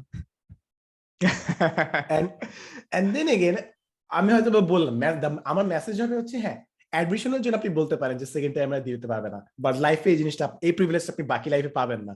সো মাইট well বাকি প্রিপেয়ার that না। way এটাই। হুম। এক্স্যাক্টলি তবে আমার কাছে নাই যে, এই কয়েকটা মানে হচ্ছে যে মুভমেন্টগুলা যেগুলা দেখে মনে হয়েছে গত কয়েকদিনের অ্যাটলিস্ট টু টোয়েন্টি টোয়েন্টি ওয়ানের ধরেন আপনি সড়ক আন্দোলনের কথা বলেন কিংবা যে সেকেন্ড টাইমারদের জন্য যে আলাদা একটা আন্দোলন টাইপের বা রিকোয়েস্ট টাইপের করতেছে এইগুলাতে মানুষের সারা খুব কম পড়ছে আমার আমার দেখা মতে। কারণ আগে দেখা যেত যে এই ধরনের কোনো আন্দোলন হইলে বা সোশ্যাল মিডিয়ার মধ্যে ব্যাপক পোস্ট দেওয়া হইতো এইবার না কেউ কোনো পাত্তা দিতেছে না। কাইন্ড অফ আমার কাছে দেখে মনে হচ্ছে কারও কিছু যায় আসে না। এবং আমার কাছে মনে হচ্ছে যে এত বেশি পরিমাণে গত কয়েক বছর, গত পাঁচ বছর বা দশ বছরের মধ্যে বাংলাদেশে এত বেশি পরিমাণে মুভমেন্ট হয়েছে বা আন্দোলন হয়েছে যে কারণে মানুষ এখন এটার একদম রেগুলার একটা জিনিস মনে করতেছে। অ্যান্ড বারবারে হওয়ার কারণে যেটা হয় আর কি মানুষের উৎসাহ কইমা যায় সবকিছুতে। তো এই একটা ফেনোমেনন আমি খেয়াল করছি যে টোয়েন্টি টোয়েন্টি ওয়ানের মধ্যে মানুষজন যে আন্দোলনগুলো হয়েছে সেগুলো উত্তাপ খুব কম ছড়াইতে পারছে। অ্যান্ড মানুষজন এটা সম্পর্কে জানে খুব কম। এটা বেশ ইন্টারেস্টিং একটা ব্যাপার এবং এইটা নিয়ে আবার ওই অন্য পডকাস্টে এই আয়মানের সাথে কথা হচ্ছিল আমার যে ডোপামিন এফেক্ট একটা পর্যায়ে কি এত বেশি হইতে পারে নাকি যে মানুষের আন্দোলন করার ইচ্ছা বা অন্য যে কোনো মানে যেটা নিয়ে বেসিক্যালি কথা হচ্ছিল যে টিকটক টাইপ জায়গায় পনেরো সেকেন্ডে আমরা কি এত ডোপামিন আমাদের ব্রেনকে দিয়ে ফেলতে পারি নাকি? যেই কারণে আমাদের অন্যান্য জিনিসপত্র যেসব একটু এক্সাইটমেন্ট আসতো আন্দোলন করা বা লং ফর্মের পডকাস্ট দেখা বা একটা বই পড়া ওই সব ব্যাপারে এখন আর আমাদের ফোকাস করতে ইচ্ছা করে না বিকজ তার থেকে অনেক সহজে আমরা আমাদের ব্রেনকে আনন্দ দিতে পারি একটা টিকটক দেখে বা কিছু ইনস্টাগ্রাম রিলস দেখে বা ফুল ফ্লেচের দশ মিনিটের ভিডিও দেখে। এটা নিয়ে আমার মনে হয় বেশ ইন্টারেস্টিং রিসার্চ করা যেতে পারে। আমার সবচেয়ে মজার রিসার্চ এটাতে আছে ভাই এটাকে লার্নড প্যাসিভনেস বলে। অর্থাৎ আপনি বিভিন্ন জিনিসের বলে। বিভিন্ন জিনিস হচ্ছে আপনার সাথে বিভিন্ন স্টিমুলেন্ট পাচ্ছেন but not your not reacting to it so এটা করতে করতে একসময় অনেক কিছু হয় but you don't react to it because আপনার হ্যাবিট হয়ে গেছে রিয়াক্ট না। করাটা সো এটাকে বলে. লার্নড মানে কি বললাম একটু passiveness. প্যাসিভনেস আমার সবচেয়ে. পছন্দের আন্দোলন হইল একটা গ্রুপ আছে যারা আন্দোলন প্রত্যেক বছর করে বিসিএস এর বয়স সীমা বাড়ানোর জন্য। এটা এটা আমার খুব ফেভারিট আন্দোলন এবং যে ধরো তিরিশ থেকে এটা পঁয়ত্রিশে নেওয়া যায় নাকি পঁয়ত্রিশ থেকে ছত্রিশে নেওয়া যায় নাকি আর একবার যদি বিসিএস দিতে পারি। আমার ফুড পান্ডা থেকে একটা কল আসছে আমি অর্ডার দিইনি বাট একটা কল আসছে এই- আন্দোলন সব আন্দোলনের মধ্যে আন্দোলনটা আমার খুব পছন্দ আমার খুব মজা লাগে এই আন্দোলনটা দেখতে। আর একবার যদি আমাকে BCS পরীক্ষা দিতে দেওয়া হয় তাইলেই আমি ফাটায় ফেলব। আয়ারল্যান্ডে বৈশা ভাই দেন দেন সমস্যা নাই। এটা তো- কোনো কারও বিরোধী কথা না এটা সবাই এই কি কি বললে রে ভাই? যে আয়ারল্যান্ডে বসে থাকলে বাংলাদেশ বাংলাদেশ সম্পর্কে মানুষ জানে না। রিয়ালিটি থেকে যে বিচ্ছিন্ন হয়ে গেছেন এটা বুঝা যায় বুঝা যায়। আমি তো হ্যাঁ। বললাম এটা আমার একটা ফেভারিট আন্দোলন। এটা তো একটা ভালো হ্যাঁ, কথা বললাম তাই না? একটা লিস্ট করতেছেন যে ফেভারিট আ- এস টিআর আপনি- আপনি গুগলে যা সার্চ দিয়েন ভাই মানে কি কি হইছে কতটা গাড়ি ভাঙছে কত জায়গায় আগুন লাগছে তাইলেই বুঝবেন। কি একটা তবে- জন্য বয়স বাড়ানোর জন্য আমরা আন্দোলন করি। হ্যাঁ, আমরা না। যাই হোক, আমরা দুই হাজার একুশ নিয়ে কথা বলি আমরা অনেকক্ষণ কথা বলতেছি। হ্যাঁ। আহ, প্রায় এখন বাজে হলো পাঁচটা বিয়াল্লিশ। আমরা পাঁচটা বিয়াল্লিশ বাজে কেন এখন? ও সরি আমি আমি আমার টাইমের সেন্স বিয়াল্লিশ। গেছে আমার টাইমের সেন্স বিয়াল্লিশ। আউলা গেছে। আচ্ছা সরি হ্যাঁ দুই হাজার একুশ কেমন গেল সাদমান এনায় দুই হাজার একুশের অ্যাচিভমেন্টস প্রাপ্তি অপ্রাপ্তি সবকিছু বলো। আমার তো প্রথম প্রাপ্তি ভাই আমি বইলাই দিছি ট্রাইনোমিয়াল পডকাস্ট এটা মানে হচ্ছে যে এটা মানে খুবই অন্য লেভেলে নিয়ে গেছি টোয়েন্টি টোয়েন্টি ওয়ান একদম পুরো বলার ভাষা নাই যে আমরা তিনজন একসাথে হইতে পারছি। মানুষজন যখন জিজ্ঞেস করে যে বলে যে সাপোজ ট্রাইনোমিয়াল পডকাস্টের মধ্যে কাইন্ড অফ কোনো ঝগড়াঝাটি হবে কিনা ভাঙানো হবে আমি দেখি যে এটা হওয়ার কোনো ধরনের পসিবিলিটি দূর দূরান্তের মধ্যে নেই। কারণ আমরা যথেষ্ট সেন্সিবল পার্সন আমরা জানি কেমনে আসলে কি হ্যান্ডেল করতে হয়। ইভেন আমাদের নিজেদের মধ্যে যদি ক্যাচালো লাগে, আমরা নিজেরাও জানি যে কেমনে এটা হ্যান্ডেল করতে হবে। সো এটা কেউ ধারণা না করাই বেটার হবে যে আমাদের মধ্যে ক্যাচাল হওয়ার কারণে কেউ ট্রাইনোমেল পডকাস্টের মধ্যে ভাঙন ধরবে। বাট আমি ওই দিন নাফিস সালিম ভাইয়ের শোর মধ্যে হঠাৎ করে হচ্ছে সাদমানকে বলতে শুনছি যে সাদমান বলতেছে হান্ড্রেড কে হওয়ার পরে আমি হয়তো ঝামেলা করব টাইনামেল পডকাস্ট হয়তো ছাইনা চলে যেতে পারি। কাইন্ড অফ এরকম ইঙ্গিত দিছে। সাদমান এটা এখন ক্লারিফাই করবে। হ্যাঁ আমাদের ট্রাইনাল পডকাস্ট যদি কোনোদিন ভাঙে এটা আমার কারণেই ভাঙবে। বেসিক্যালি আমি হচ্ছে ঘাওড়া এবং আমি বেশি দুজনকে দেখেন ফার্ম আগে কত সুন্দর নির্মল যোগ করতো বেচারা এখন যোগও করতে পারে না বিকজ আমি প্যারায় রাখি শাহরুখ খান আমি চাঙ্গে আমি খুব সাবধানে রাখি সাবধানে থাকি যে আমি সাদমানকে নিয়ে কোনো জোক যেন না করে ফেলি। হ্যাঁ এটা অ্যাকচুয়ালি যে জিনিসটা আমি তাহলে তাদের দুজনকে আমরা- আমরা চাঙ্গে রাখি বিকজ এইগুলা কিছু জিনিস আমার ইন্টারনালি চলে আসে সেন্সরশিপ জিনিসপত্র। তো কোনো ঝামেলা হলো এটা? সো আমি প্ল্যানও রেডি রাখছি যে হ্যাঁ কোনোদিন যদি বাইর বাইর হইতে হয় তাহলে কীভাবে বাইর হওয়া যায়? সো রিপ্লেসমেন্ট আমি সিয়ামকে আগে থেকে বলে রাখব সিয়াম তো আগে থেকে কটা এপিসোড থেকে প্রেজেন্ট থাকবি ইফ ই অ্যাগ্রিস তারপর আস্তে করে আমি নিজে মনে কর এ নাইতে একটু গালি দিব ফান্ড একটু গালি দিব পুরো অডিয়েন্স আমাকে তখন ভিলেন ভাববে তখন আমি আস্তে করে পথ ত্যাগ করব ঠিক আছে? That's the একটা জিনিস বলে রাখি সাদমান এই ট্রাইনামেল পডকাস্ট শুরু থেকে এখন পর্যন্ত এরকম আছে তো? কেউ কাউরে রিপ্লেস করতে পারবে না মানে এই যার মধ্যে এটা ডিরেক্টলি বলে রাখতেছি। কেউ কাউরে রিপ্লেস করার মতন এখানে নাই আচ্ছা আচ্ছা আচ্ছা আচ্ছা ফেয়ার না এবং হ্যাঁ বল। হ্যাঁ হ্যাঁ সাদমান বল বল বল। এবং জিনিস হচ্ছে এই যে পডকাস্ট শুরু করার জিনিসটা আমি একটা ভিডিও বানিয়েছিলাম আমি যাদেরকে ঈর্ষা করি। এই যে কম্প্যারিজনের যে। ডিসকাশনটা হচ্ছে this is what started Trinomial podcast কারণ আমি অনেক দূর থেকে আমি খেয়াল করছি যে কম্প্যারিজনটা আসবে। এবং আমি সাথে সাথে আপনাদের দুজনকে আমি আই এনভি ইউ যখন আমি বলব যে I envy you too comparison আর আসতেছে না। So my if you can beat them join them Trinomial না প্রাইমাল পডকাস্ট আচ্ছা সব এনায়েত একটা সেকেন্ড আমি বলে রাখি সাদমান যে হ্যাঁ। হুডিটা পরে আছে প্লাস পরের এপিসোডে এনায়েতও পরে হ্যাঁ, থাকবে। এগুলা কিন্তু ট্রাইনোমিয়ালের মার্চ অনেকগুলা ইন্টারেস্টিং মার্চ লঞ্চ হবে খুব তাড়াতাড়ি। আপনারা পরের এপিসোডে এই বিষয়ে আরও বিস্তারিত আপডেট পাবেন যে আমাদের কি কি মার্চ আসতেছে. কোথা থেকে কিনে বেশ বেশ অনেকগুলা মার্চ আসার কথা। পরের এপিসোডে আমরা এটার ব্যাপারে আরও ডিটেল জানাতে পারব। আপনারা যদি জামা কেনার প্ল্যান প্ল্যান থাকে এক সপ্তাহ ওয়েট করেন কিছু কিনেন না। আমি এই জামাটা দেড়শো টাকা ঢাকা কলেজের উল্টা পাশ থেকে। ও আপনার এখানে এখন কি শীত নাই? আমার এখানে শীত আছে বাট আমি তো বাসার ভিতর হিটার টিটার ছেড়ে বসে আছি। আচ্ছা, ভয়াবহ ঠান্ডা আচ্ছা, আমার আচ্ছা, এখানে। এই কারণে। আমার ফুল যে জামা কাপড় পরে আছে এটা এটা এটা এটা হিটার একটা। ও আচ্ছা। ও সেই অবস্থা। আমরা তো খালি আসলে- গরম গরম ল্যাপটপ চালাই দ্যাটস ইট ল্যাপটপ গরম হলে ল্যাপটপ ল্যাপটপই হিটার ল্যাপটপই হিটার কোনো ল্যাপটপের মধ্যে ডিমও ভাজা যাবে মাঝে মাঝে চাইলে। আজকে আমি আসছি ভোর আহ, সাড়ে ছয়টার সময় আমি ল্যান্ড করছি। গতকাল আচ্ছা আমি বাংলাদেশ সময় বলি। বাংলাদেশ সময়ে সন্ধ্যা সাতটায় আমি প্লেনে উঠছি। এবং তারপরে বাংলাদেশ সময় দুপুর বারোটায় হলো আমি ডাবলিন ল্যান্ড করছি পরের দিন। সো সন্ধ্যা সাতটায় একদিন তার পরের দিন দুপুর বারোটায় হলো আমি পৌঁছিয়েছি। এবং পৌঁছানোর পরেও আমার বিড়ালের হোস্টেল হলো বারো একটা দুইটা তিনটার আগে খুলে না বাংলাদেশ সময়। So, আমি তিনটা পর্যন্ত এয়ারপোর্টে বসেছিলাম কারণ বিড়াল নিয়ে একবারে আসাটা মোর ফিজিবল বিড়ালের হোস্টেলটা এয়ারপোর্টের খুব কাছে। সো এয়ারপোর্টে দুই ঘণ্টা বসেছিলাম। এয়ারপোর্ট থেকে বিড়ালের হোস্টেলে গেছি বিড়াল পিক করছি তারপরে বাসায় আসছি তিনটার দিকে। তার একটু পরে সাড়ে পাঁচটায় পডকাস্ট শুরু বা আইরিশ সময়ে আমি টাইম মনে পুরো ওলট পালট করে ফেললাম বেসিক্যালি আমি যখন বাসায় আসি তার আড়াই ঘণ্টা পর পডকাস্ট শুরু তো. একটু পডকাস্ট শেষ করে আমি হ্যাঁ। ঘুমাইতে যাব. এই ভাই এই ফার্ন ভাই বিড়াল জিনিস হচ্ছে এটা কি কোনো আমাদের রুল আছে যে বিড়াল কেনার চেয়ে অ্যাডাপ্ট করা বেটার এরকম কি কোনো রুল নাই। চলতেছে আর সামথিং হ্যাঁ মুভমেন্ট আছে। বিড়ালের ক্ষেত্রেও আছে কুকুরের ক্ষেত্রেও আছে। সবাই বলে যে যেহেতু বিড়াল আর কুকুরের দুইটারই ওভার পপুলেশনের সমস্যা আছে এই কারণে শেল্টারগুলো বেশিরভাগ সময় জায়গা দিতে পারে না।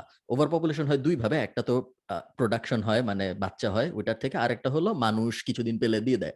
পালতে পারে না এই জন্য ডাম্প করে অথবা একজন একজনকে গিফট দিছিল সে আসলে গিফট চায় না কিছুদিন। বেসিক্যালি বিভিন্ন কারণে অথবা বাচ্চা হয়েছে বাচ্চার অ্যালার্জি গিফট কেন দেয়? একটা পেট মানে? বিভিন্ন বিভিন্ন কারণে মানুষের ওই পেটের সাথে থাকতে পারে না। তো সে তখন পেটকে ডাম্প করে দেয়। ওইটা চলে যায় শেল্টারে বাংলাদেশেও এখন শেল্টারে যায়।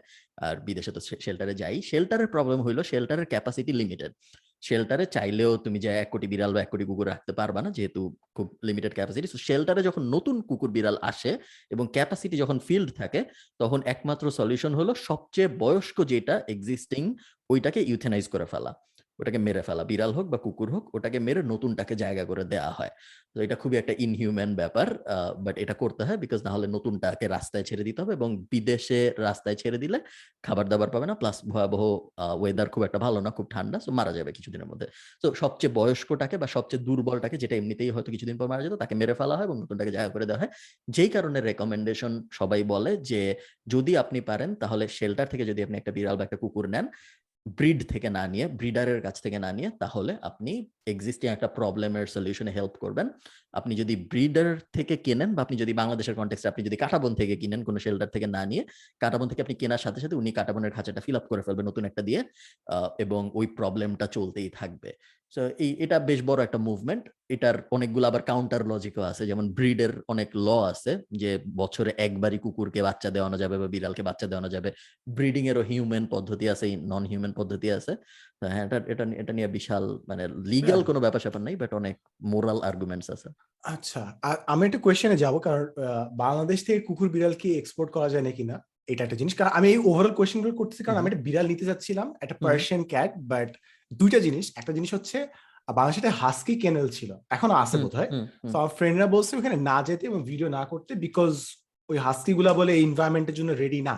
সো বাংলাদেশে রাখলে it's bad for them or something so আমাকে বলছে ওখানে না যেতে করতে।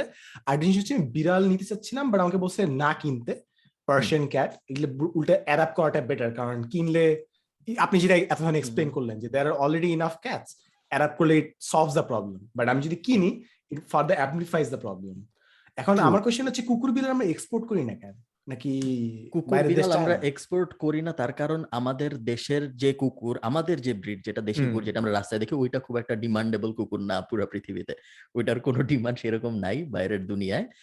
আর অন্য যেসব ব্রিডের ডিমান্ড আমরা দেখি ধরো হাস্কির কথা বলতেছে এগুলো তো আমাদের কুকুর না এগুলো আমরাই করি ইম্পোর্ট সো আমরা ইম্পোর্ট করে আবার আমরা এক্সপোর্ট করব। প্লাস পুরো প্রসেসটা বেশ ঝামেলার। করে না কেউ তা না বাট যে কোনো দেশের ওই নিজেদের দেশের ভিতরে কুকুর বিড়াল ব্রিড করে বেচাটা অনেক সহজ রাদার দেন এক্সপোর্ট করা। কুকুর তোমার ফার্স্ট প্রশ্নের উত্তর হলো তুমি চাইলে বিড়াল বাইরে নিয়ে যেতে পারো। যদি নিজের জন্য নিতে চাও টার্কিশ এয়ারলাইন্সে কোলে বসায় নেওয়া যায় আট কেজির কম হইলে। এই সব বিষয়ে কিন্তু আমি একজন সাত কেজি বিড়াল সাত কেজি বিড়াল আচ্ছা আট কেজি মতো নেওয়া যায়। সো ক্যারিয়ার সহ আট কেজির কম হইতে হবে, তাহলে তুমি কোলে বসায় নিতে পারবে। আট কেজির বেশি যদি হয়, তাহলে কার্গোতে দিতে হবে। সো এটা হলো টার্কিশ টার্কিশ এয়ারলাইন্সে শুধুমাত্র কোলে বসানো যায়, বাকি সব কটায় তোমার সবসময় কার্গোতে দিতে হবে। প্লাস পাসপোর্ট লাগে পেটের। সো ভ্যাকসিনেটেড হইলে ভেট পাসপোর্ট দেয়। এটা বাংলাদেশে অনেক অর্গানাইজেশন আছে। এনায়েত একজনকে চিনে এমিল।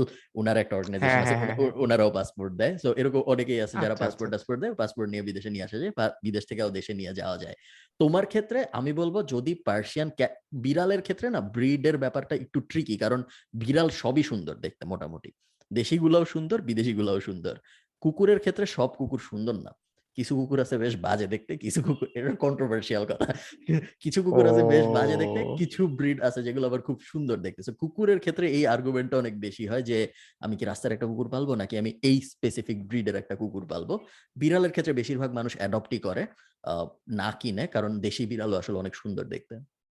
বাট দিন শেষে তোমার অ্যাজ লং এজ তুমি একটা পেট নিচ্ছ সরি আমি তোমাকে মাঝখানে থামাইলাম হ্যাঁ, দিন হ্যাঁ। শেষে পেট নেওয়াটার আনন্দটা থেকে নিচ্ছ টিচ্ছ ওগুলো খুব একটা ম্যাটার করবে না দুই তিন মাস পর কারণ পেট বেশ। মজার একটা জিনিস আচ্ছা, আচ্ছা। রাস্তার কুকুরকে কিন্তু আমরা কোনোভাবেই খারাপ বলতেছি না বা অসুন্দর বলতেছি না আমরা যথেষ্ট হ্যাঁ। ভালো রেসপেক্ট রাখি সব মানে হচ্ছে যে রাস্তার কুকুরদেরকে আমি আমার আমার খুব ভালো লাগে সবারই রাস্তার কুকুর আমরা হ্যাঁ। জাস্ট ভাইয়া একটা কম্পারিজনের জন্য জাস্ট বলছে আমার তো উল্টা মনে হয় যে আমাদের দেশি কুকুরগুলো অনেক কিউট লাইক আমি মানে অনেক এই এলাকায় অনেকে হ্যাঁ। কুকুর হাঁটায় these are just lazy dogs মানে ওরা হাঁটবে না বসে থাকবে টানতেছে। আমাদের দেশি কুকুর দৌড়ে বেড়াচ্ছে। আমাদেরকে তারপরে নিয়ে দিতেছে। এন্ড আমার মাঝে মাঝে মনে হয় যে মেবি জাস্ট মেবি আমাদের দেশি কুকুরগুলোর ব্র্যান্ডিং হয়নি। হইতে পারে মেবি যেরকম শিবা ইনু মিম হয়ে গেছে সব জায়গায় Shiba Inu Shiba Inu Shiba Inu bulldog but আমাদের দেশি ডোগো রবীন্দ্র সরোবরে যে সুন্দর সুন্দর কুকুর আছে দেশি কুকুর। দেশি কুকুর অনেক সুন্দর সাদমানের কথা প্রবাবলি ট্রু দেশি কুকুরের ভালো মতো ব্র্যান্ডিং হয়নি। স্ট্রে ডগ থাকাটা কোনো ভালো ব্যাপার না। রাস্তায় কুকুর হাঁটবে এটা আসলে একটা বাজে ব্যাপার। কোনো উন্নত দেশে রাস্তায় কুকুর হাঁটার কথা না। কুকুর সাধারণত হাঁটে তার কারণ হলো রাস্তায় যেহেতু ওই যে ময়লা টয়লা ময়লা টয়লা বেশি থাকে এই কারণে কুকুরের বাসস্থান আমাদের এয়ারপোর্টে যেরকম বিড়াল ছিল এক সময় কারণ ঢাকা এয়ারপোর্টের কথা বলতেছি ওখানে বিড়াল ছিল কারণ ঢাকা এয়ারপোর্টে অনেক ময়লা ছিল। তো যেখানে অনেক ময়লা থাকবে ওইখানে আস্তে আস্তে অ্যানিমাল পপুলেশন গ্রো করে।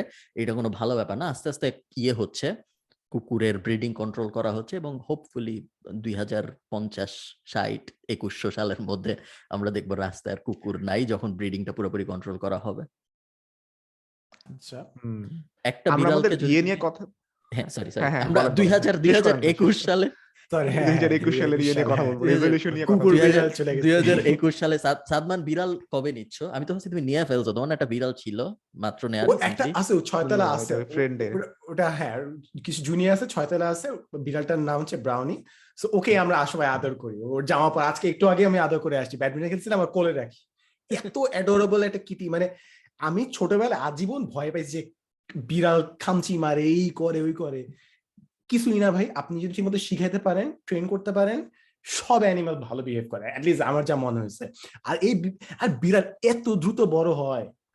মানে আমি কিছুদিন আগে ওটা ছবি তুলছি, বলছি কিউট এটা পিচ্ছি! আজকে দেখি একদম বড় হয়ে গেছে। আমি not like I am complaining but ও মানে টিনেজ বয়সে চলে গেছে খুব একটা কোলে বসতে চায় না এটা দৌড়ায় দৌড়ায় বেড়ায় বাট হ্যাঁ এখনও শান্ত আছে but they grow up really fast ওই হানিমুন ফেসটা থাকে না যে পিচ্চি পাপি থাকে কি কি থাকে ওটা আর বেশি হ্যাঁ। এনাতে কি কখনো বিড়াল বা কুকুর নেয়ার পরিকল্পনা আছে?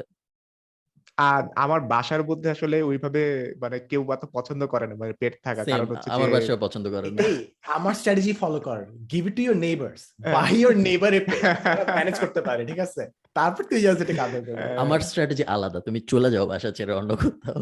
তারপর তারপর তুমি আমি যেরকম কুকুর নেওয়ার পরিকল্পনা করতেছি। আমি একটা ভিডিওতে বলছিলাম আমি কুকুর নিব। এরপর ওটার নিচেও আমাকে অনেকে গালি দিছে আমি কুকুর নিব কেন এটার জন্য?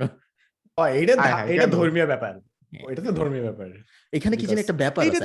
আমি যদি আমি যদি ব্যাকইয়ার্ডে রাখি এবং ব্যাকইয়ার্ডে যদি ঘরটর বানায় রাখি আমার যেহেতু বড় একটা ব্যাকইয়ার্ড আছে সো আই থিঙ্ক ধর্মীয় ভাবেও it should be fine but আমি খুব এক্সাক্ট লিগ্যালিটিটা জানি না।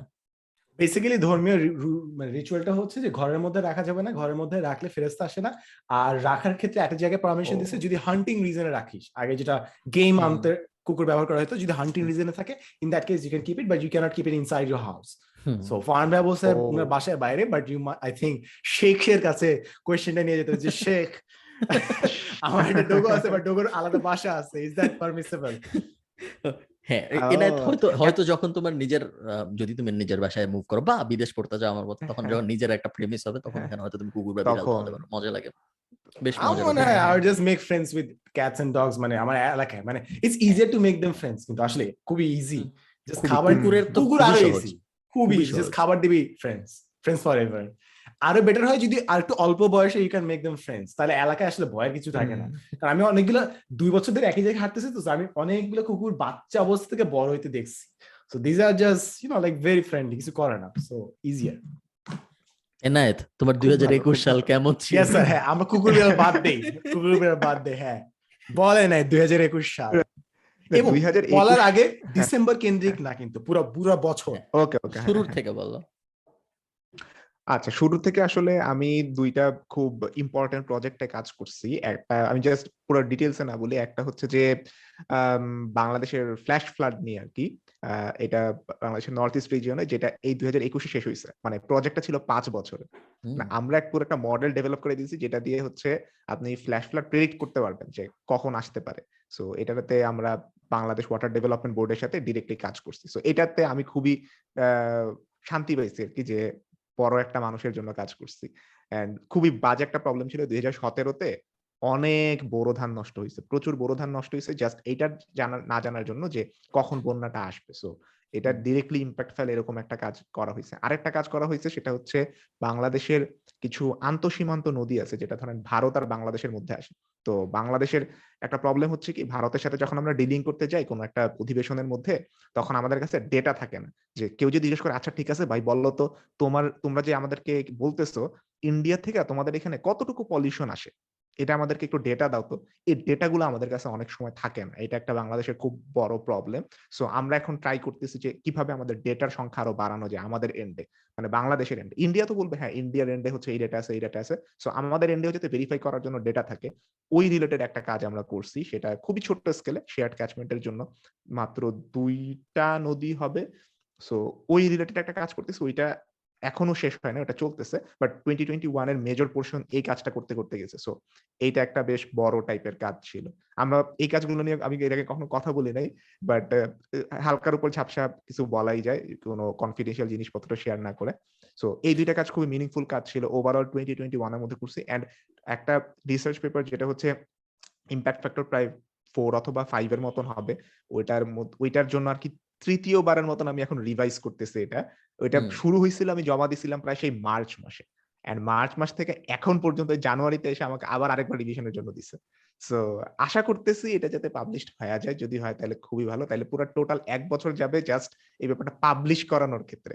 নট জাস্ট এটা লিখছি অ্যান্ড কাজ করছি তার আগে আরও দুই বছর ধরে তো রিসার্চ পাবলিকেশন টোটাল খুবই একটা পেপারের জন্য আমার তিন বছর লাগতেছে। ইন টোটাল আচ্ছা ফর কনটেক্সট এনে এটা এক্সপ্লেন কর যে ইম্প্যাক্ট ফ্যাক্টর 4 এবং 5 এটা রেঞ্জ কি কনটেক্সট এক্সপ্লেন হ্যাঁ, কর হ্যাঁ, for. Those who don't understand it H index exactly exactly basically me suppose না জিনিসটা হচ্ছে তারপর আমরা তিনজন মিলে একটা পেপার লিখলাম যে বাংলাদেশের ইউটিউব কন্টেন্টের মধ্যে কমেন্ট কমেন্টের ইফেক্ট কীরকম আছে? যে কি কতটুকু ভালো কমেন্ট করে কি টাইপের কমেন্ট আসে? এটা নিয়ে একটা পেপার লিখলাম। সো এই পেপারটা এখন তো আমরা একটা জার্নাল জার্নালে দিব। সো। ওরা পিয়ার রিভিউ করবে। পিয়ার রিভিউ মানে হচ্ছে যে এই পিয়ার রিভিউটা আমরা সবাই ডোন্ট লুক আপের মধ্যে সবাই দেখছে যে ডেটা সবসময় পিয়ার রিভিউ করতে হয়। পিয়ার রিভিউ মানে হচ্ছে আমরা যে একটা গবেষণা করছে এই গবেষণাটা ঠিক ঠিক না এটা তো আমরা ডিসাইড করব না এটা তো হচ্ছে যে আমাদের মতন অন্য যারা আছে আমাদের পিয়াররা যারা আছে এরকম সায়েন্টিস্টরা ওরা হচ্ছে যে জিনিসটার আর্গুমেন্ট দিবে ঠিক করতে বলবে কারেকশন দিতে বলবে এই রিভিউটাকে বলা হয় পিয়ার রিভিউ তো সায়েন্টিস্ট এন্ড রিসার্চাররা যে রিভিউটা করে এন্ড দেন ওরা ঠিক করে করে বলল আচ্ছা ঠিক আছে হ্যাঁ সাদমান এনায়েত আর আহ, ফারহান ভাই মিলা যে পেপারটা লিখছে এটা পাবলিশ করা যায় আমাদের একটা জার্নাল বা ম্যাগাজিন টাইপের ধরনের একটা নিউজ পেপারই বলতে পারেন সায়েন্সের নিউজ পেপার সো ওইখানের মধ্যে আমি পাবলিশ করে দিলাম অ্যান্ড দেন ওই সায়েন্সের নিউজ পেপারটা সাপোজ একটা তো জিনিসটা সত্য যে প্রথম আলো যতজন মানুষ পড়ে আর অন্য পেপার যতজন মানুষ পড়ে তার মধ্যে একটা বিশাল ডিফারেন্স আছে বা এক একটা এক এক রকম মানুষজন এক এক সংখ্যার মানুষজন পড়ে। সো সাইন্টিফিক জার্নালের মধ্যে এরকম ডিফারেন্স আছে। এক একটা একটা জার্নাল মানুষ বেশি পড়ে সাপোজ নেচার নামে একটা পাবলিকেশন আছে অ্যান্ড ক্যান্সার রিলেটেড যত রিসার্চ হয় টিকা ভ্যাকসিন এইসব রিলেটেড জার্নালগুলো মানুষ বেশি পড়ে। যেমন দেখবেন যে কোভিড যে কোভিড এর জন্য যতগুলো ভ্যাকসিন বের হয়েছে সবগুলা একটা জার্নালেই পাবলিশ হয়েছে লাস্ট পর্যন্ত যেটা নাম হচ্ছে ল্যান্ডসেট এই ল্যান্ডসেটটা আপনি যদি পাবলিশ করতে পারেন, আপনার জীবন সেই সেই হয়ে যাবে। মানে ওই ল্যান্ডসেটটা সবাই পড়ে অ্যান্ড যেই জার্নালটা সব, যত বেশি মানুষ পড়বে, তার ইম্প্যাক্ট ফ্যাক্টরও তত বেশি হয়। ইম্প্যাক্ট ফ্যাক্টর জাস্ট পড়ার উপরে ডিপেন্ডেন্ট না, আগেই বলে দিতেছি।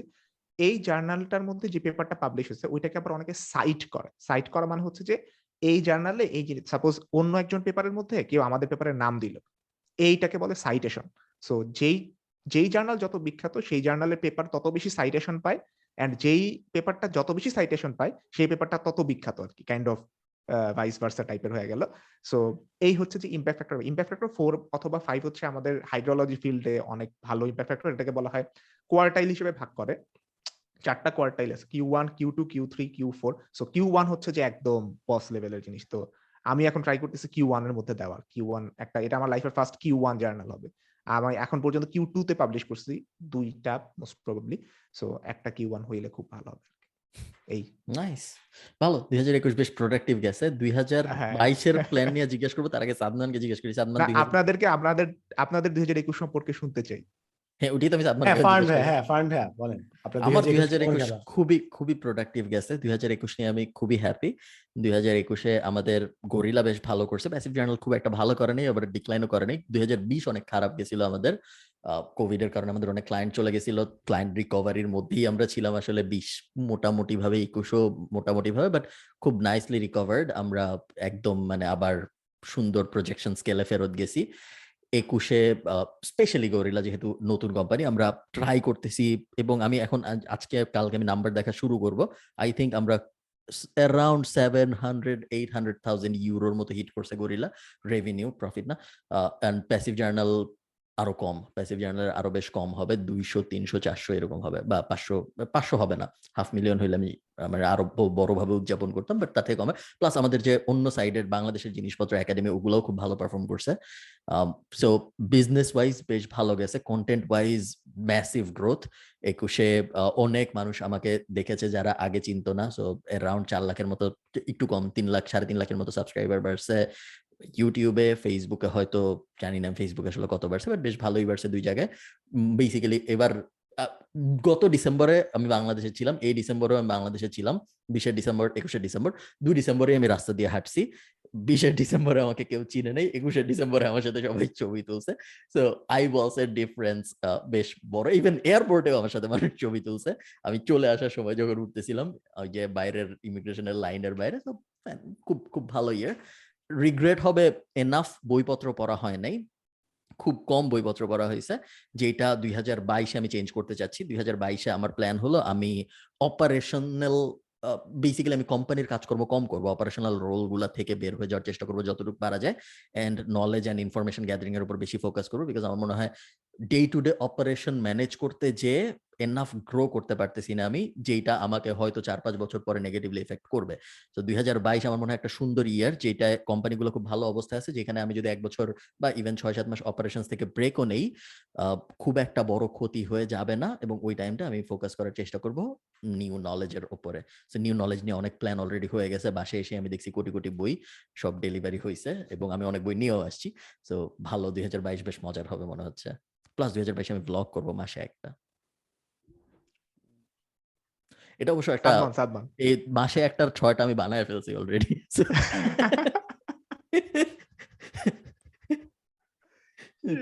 বলো সাদমান দুই হাজার একুশ কেমন গেছে? বাইশের আমার তো মানে আপনার অপোজিট যে আপনি বলছেন বই সরাইতে যাচ্ছেন বই ক্লিয়ার করতেছি এগুলা বই আমি সব ক্লিয়ার করছি। হ্যাঁ। আমার টার্গেট হচ্ছে এবার যত সম্ভব বই কম পড়া করায় ফেলা যেগুলা পড়ব একদম সিরিয়াসলি পড়া একদম। থরলি লাইফে অ্যাপ্লাই করায়। আই থিঙ্ক আমার যথেষ্ট পড়া হয়ে গেছে। ইটস টাইম আমি স্ট্রাকচারালি জিনিসগুলোতে আগাই আর কি। মানে স্ট্রাকচার ওয়াইজ একাডেমিক লাইনে আগাই যেটা আমি সিভিতে কিংবা ক্যারিয়ার ওয়াইজ জিনিসটা তুলতে পারব।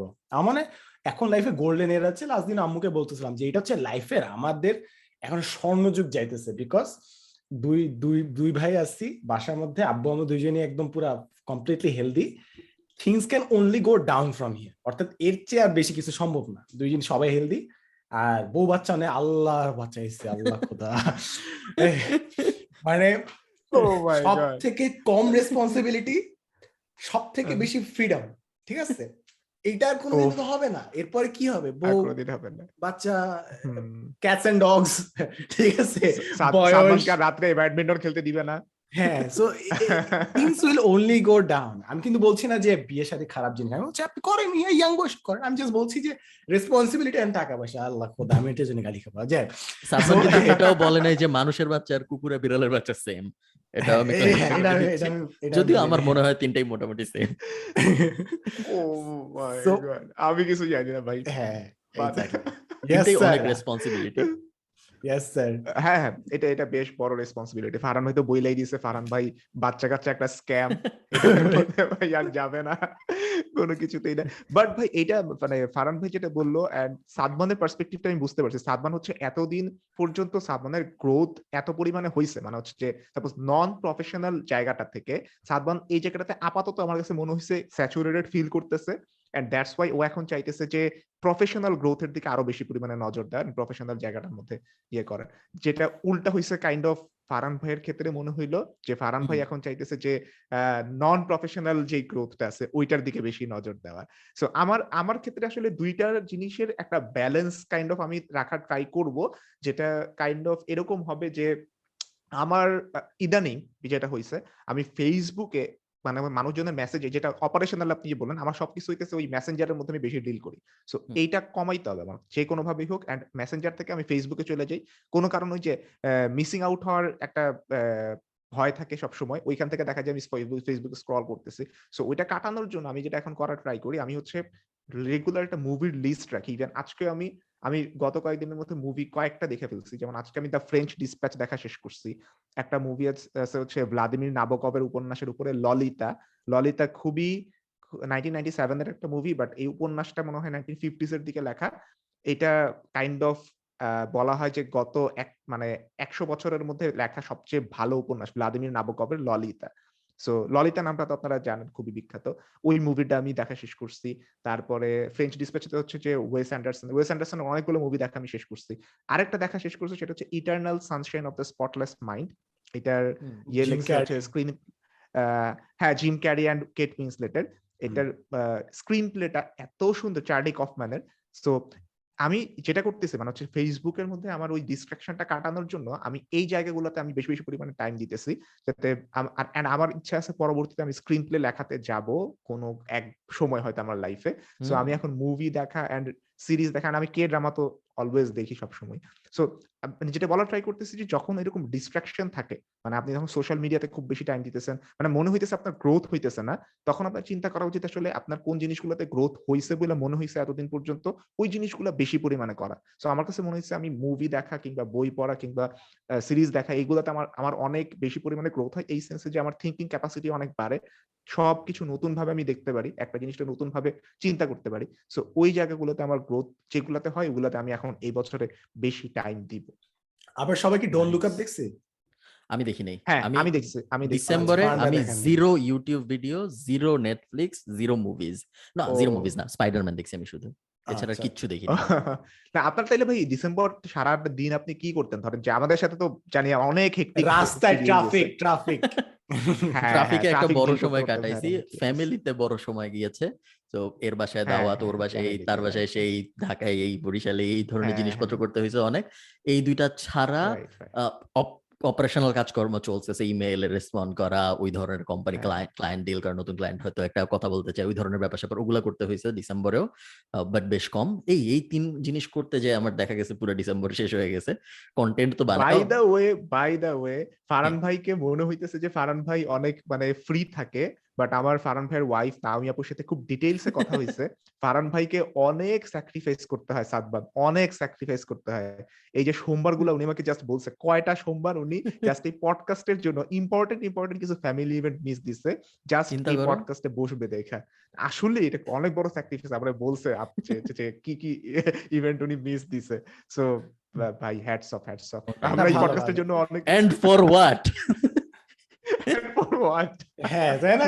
আনগ্রেটফুল দুইজন কো-হোস্ট আমি না না ভালো এই জিনিসটা জানা ইম্পর্টেন্ট ছিল কারণ আমি এখনও ট্র্যাক রাখতেছি যে ফারান ভাই চারটা এপিসোড অ্যাবসেন্ট দিছে তো আমারও চারটা এপিসোড কোটায় আছে। যে কোনো দিন আমি অ্যাবসেন্ট চারটা। আমারও আছে এনায়েতেরও আছে দুজনেরই আছে। আমাদের আমাদের সবার পেইড লিভ পাওয়া উচিত।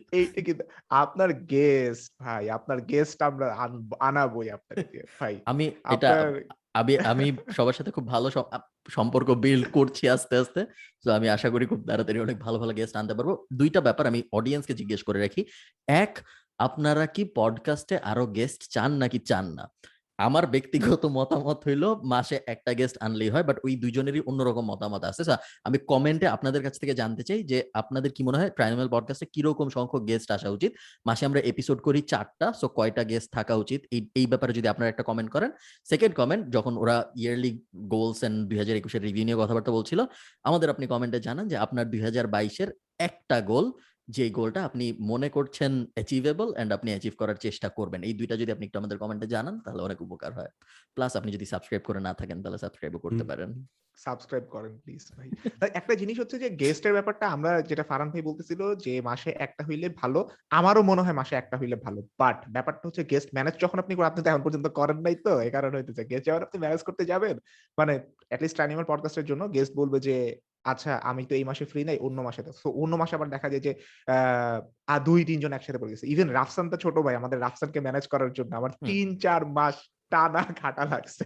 জাস্ট ওর শিডিউল মানে ম্যানেজ করার জন্য। ও আসলে অনেক বিজি থাকে আমরা তো ওই পডকাস্টের মধ্যে আসলে শুনছি। যে কীরকম পরিমাণে বিজি থাকে তারপরও যে আসছে এটা অনেক বড় একটা মানে রেসপেক্ট টু হিম এখন কথা হচ্ছে ওই মানে গেস্টের শিডিউল করতে চাই দেখা গেছে ডিসেম্বর আমাদের ডিসেম্বরে আমাদের খুব সুন্দর সব লাইভ শিডিউল একসাথে তৈরি করছে, সব গেস্ট ডিসেম্বরের মধ্যেই দিছে একদম ডিসেম্বর আমাদের এত গেস্ট আসছে এত গেস্ট আসছে আমাদের কিন্তু ডিসেম্বর সবচেয়ে বেশি গেস্ট গেছে মনে হয়। হ্যাঁ। প্রত্যেক সপ্তাহে সপ্তাহে তো কাইন্ড অফ কেউ না কেউ ছিল। ওয়াহিদ ইবনে রেজা আসছে সাব্বির আসছে রাফসানদার ছোট ভাই আসছে তার আগেও তো আরেকজন জানি কে আসছিল। সো মানে ডিসেম্বরের ভিতরে কিন্তু প্রচুর গেস্ট আসছে। সো এই কারণে মনে হইতেছে যে গেস্ট বেশি হয়ে গেছে বাট আমরা গেস্ট ছাড়াও এপিসোড করব অফকোর্স ওভারঅল আমার আমার আরেকটা মনে হয় যে Enayet should have his own show hmm. Okay formative জ্ঞানী কথাবার্তা আছে এনায়েত পডকাস্ট কর আমি তোকে বাইরে যেতে বলতেছি না বাট জিনিস হচ্ছে you should also have your own show কারণ তুই যে ধরনের গেস্ট চাচ্ছিস কিংবা তোর যে কোয়েশ্চেনগুলা that is a very specific genre কিন্তু পুরো সেপারেটেড জনরা কিন্তু and that deserves a separate show এখানে অফকোর্স গেস্ট আসবে ইটস ফান বাট জিনিস হচ্ছে ওইখানে তোর যদি সেপারেট শো করতে পারিস যেখানে তুই সায়েন্স অ্যান্ড ওভারঅল একাডেমি লাইনটা আরও. এক্সপ্লোর করতে পারিস that would be something even more amazing plus তুই তো এখন জানিস যে কীভাবে পডকাস্ট করা কত কতটুকু সময় লাগে। সো তুই জাস্ট ডাবল করে দিতে পারিস তোর কন্টেন্টের টাইম প্লাস হ্যাঁ এক্স্যাক্টলি কোলাব করিস চ্যানেল সেকেন্ড. খোলা খুব বেশি ইয়ে না মানে একটা সেকেন্ড পডকাস্ট চ্যানেল খোলা কিন্তু খুব বেশি আহামরি কঠিন না যেমন জানি কথাবার্তা শো এর মতন বাট আমার এখন না যে ট্রাইনোভেল পডকাস্টের পরে আমার মনে হয় না যে আমার মানে আর ভালো লাগবে আরেকটা পডকাস্ট করে। আমি এইখানে যতটুকু এনজয় করি ওই ওই মানে ফুলফিলমেন্টটা আর হ্যাঁ। আসবে না অন্য ওইটা ডিফারেন্ট একটা পুরো শো হবে হ্যাঁ, এটা ডিফারেন্ট শো এটা ডিফারেন্ট শো হবে। এটা ফার্মে তো করতে হয় ফার্মে what's your take like podcast করেন প্লাস হ্যাঁ আপনার নিজের কথাবার্তা। তো এইটা এই সাদমান আসার আগে পডকাস্ট রেকর্ড বাটনে চাপ দেওয়ার আগে আমি এর কথা বলতেছিলাম। এখন আমার একটা ক্ষুদ্র প্ল্যান হলো যে জ্ঞানী কথাবার্তা শো আমি মেইন চ্যানেলেই পাবলিশ করব আলাদা চ্যানেলে পাবলিশ না করে মাসে একটা। জ্ঞানী কথাবার্তা শো কিন্তু সিকুয়েন্সিয়াল মানে প্রত্যেক সপ্তাহে বা প্রত্যেক মাসে আমি রেকর্ড করছি না আমি রেকর্ড করে নিয়ে আসছি আমি এখন আস্তে আস্তে পাবলিশ করব কারণ ওইটা ফিজিক্যালি হয় এরকম ভার্চুয়ালি হয় না। কারণ আমার মনে হয় যে সামনাসামনি কথা বললে আরও অনেক বেশি মজা হয় আরও অনেক টেক পাওয়া যায় যেটা ডিজিটালি ওরকম ভাবে পাওয়া যায় না। তো ওইটা পুরোপুরি ডিফারেন্ট ওইটা অনেকটা একটা টিভি শোর সাথে বা একটা নেটফ্লিক্স শোর সাথে তুমি কম্পেয়ার করতে পারো সেট ওই রকম ভাবে ডিজাইন করা পুরো জিনিসটাকে টিভি শো বা নেটফ্লিক্স শোর সাথে কম্পেয়ার করতে পারো বাট বেটার এবং ওইটার সাথে এবং ওটার অ্যাস্থেটিক্সটা এমন ভাবে বানানো যেন ওটা ম্যাক্সিমাম শেয়ার পায় মানুষ মানে আমরা এখন আমি আর সাদমান যে কথা বলতেছি ওখানে আমরা সেই কথাই বলব। বাট যেহেতু অ্যাস্থেটিক্স বেটার এই কারণে মানুষ পারসিভ করে ইনফরমেশন অনেক better এবং মানুষ গালিও দেয় বেশি। মানুষ গালিও দেয় বেশি দেয় বেশি। মানুষ গালিও দেয় বেশি এন্ড ওটার বেসিক্যালি ওটা শেয়ারেবিলিটি অনেক বেশি থাকে এবং ওইটা নিয়ে এটাই প্ল্যান আমি চ্যানেল নিয়ে আমার চ্যানেল আমি সম্ভবত মেইনই রাখ একটা চ্যানেলই রাখব ইউটিউব চ্যানেল একটা থাকবে ফেসবুক পেজও একটাই থাকবে বাট ওই চ্যানেলের মধ্যে ভ্যারাইটি একটু বাড়বে, একটা ভ্লগ এবং একটা পডকাস্ট প্রত্যেক মাসে যুক্ত হবে আদার দ্যান রেগুলার কন্টেন্ট এটা হলো আমার প্ল্যান আমি মনে করি, আমি সাদমানের সাথে একমত, যদি কারও কোনো স্পেসিফিক জনরে ইন্টারেস্ট থাকে, ওইটা নিয়ে একটা পডকাস্ট শুরু করা খুবই ভালো আইডিয়া ইফ নাথিং এলস অনেকগুলো নতুন মানুষের সাথে কোলাবোরেশন করার সুযোগ হবে নলেজ বাড়বে প্লাস একটা রেভিনিউ স্ট্রিম বাড়বে। সো এটাই আমি কোনো নেগেটিভ ব্যাপার দেখি না, যদি হাতে সময় থাকে। তাহলে তো ভাইয়ার এখন তিনটা চ্যানেল টোটাল রাইট মানে ট্রাইনিমাল পডকাস্ট সহ ট্রাইনোমিয়াল পডকাস্ট আর খালিদ ফারহান ইউটিউব চ্যানেল এখন। আমি সবকিছু খালিদ ফারহানে নিয়ে আসব এরকম একটা পরিকল্পনা আছে আমার। সো দুইটা থাকবে। Basically Khalid Farhan and trinomial podcast okay আমার আসলে ওই যে রেজলিউশন নিয়ে একটা জিনিস বলা হচ্ছে। আমরা রিসেন্টলি একটা ক্যাম্পেইন করছি আমরা মনে হয় তিনজন শুভ ভাইও ছিল আমিও ছিলাম আমাদের ইউএনডিপির সাথে।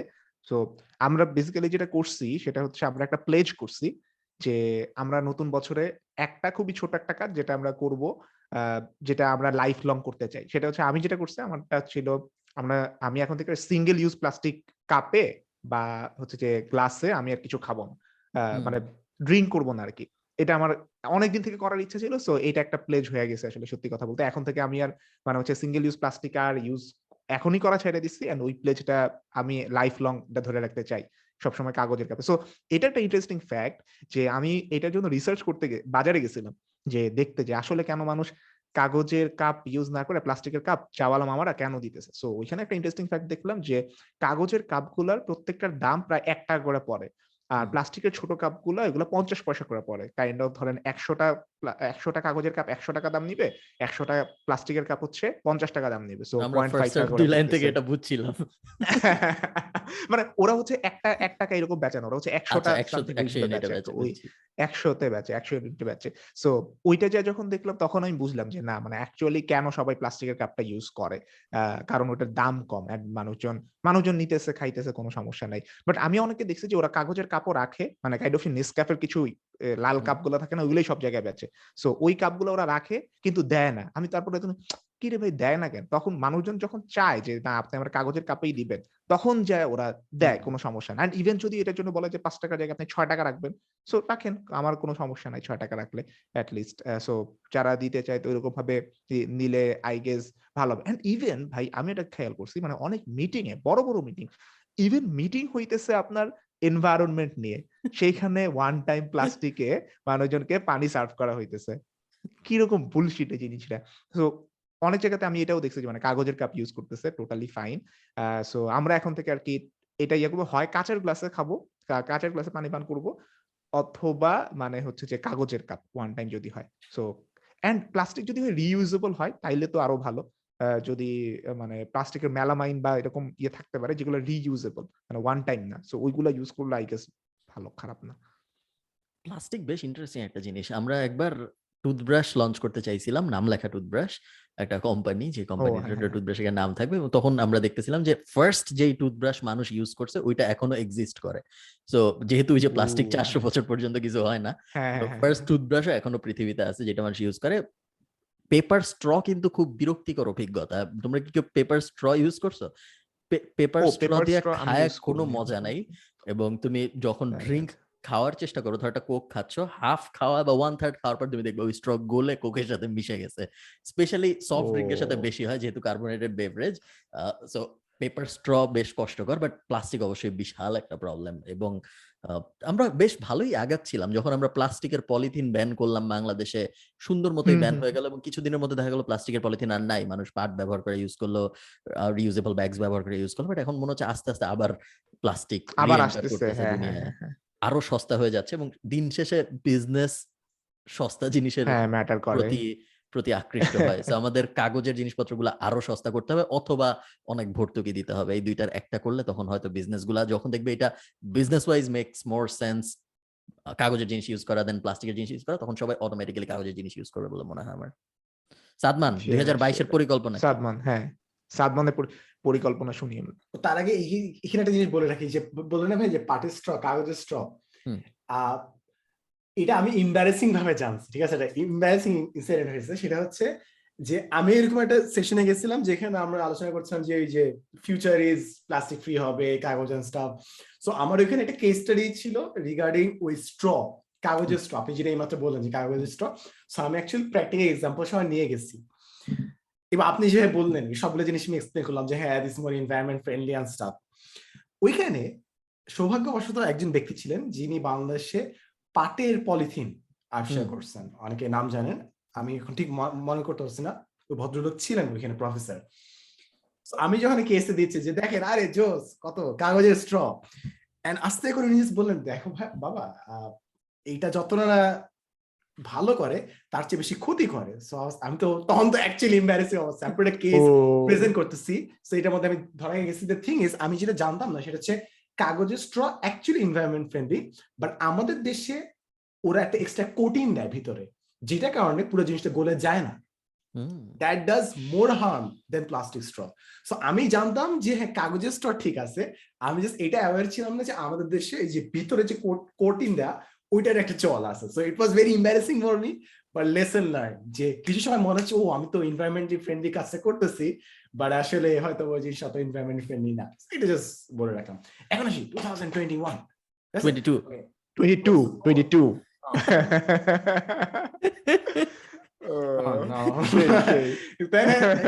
like 22 class তে এসে ফাইভ বসছি আমরা। মেমোরি নতুন ডায়েরি কিনছি নতুন ডায়েরি হ্যাঁ। পেট ভুল লিখছি আর এই পডকাস্ট থেকে আমাদের নিশ্চয়ই এক লাখে নিয়ে যেতে হবে গাইস তাই না? হয়ে যাবে। আমরা নিয়ে যেতে পারি কবের মধ্যে আমরা নিয়ে যেতে পারি। টোয়েন্টি থ্রির আগে ইনশাল্লাহ হয়ে যাবে। 22 ডিসেম্বর টোয়েন্টি টু ডিসেম্বরে হ্যাঁ। damn. আচ্ছা ইনশাল্লাহ ইনশাল্লাহ তাহলে এটাই this is something I would look forward to trinomial podcast এক লাখ রিচ করবে দ্যাটস ওয়ান থিং আর তুই থাকিস কিন্তু তুই এরপর আবার চলে যাস না।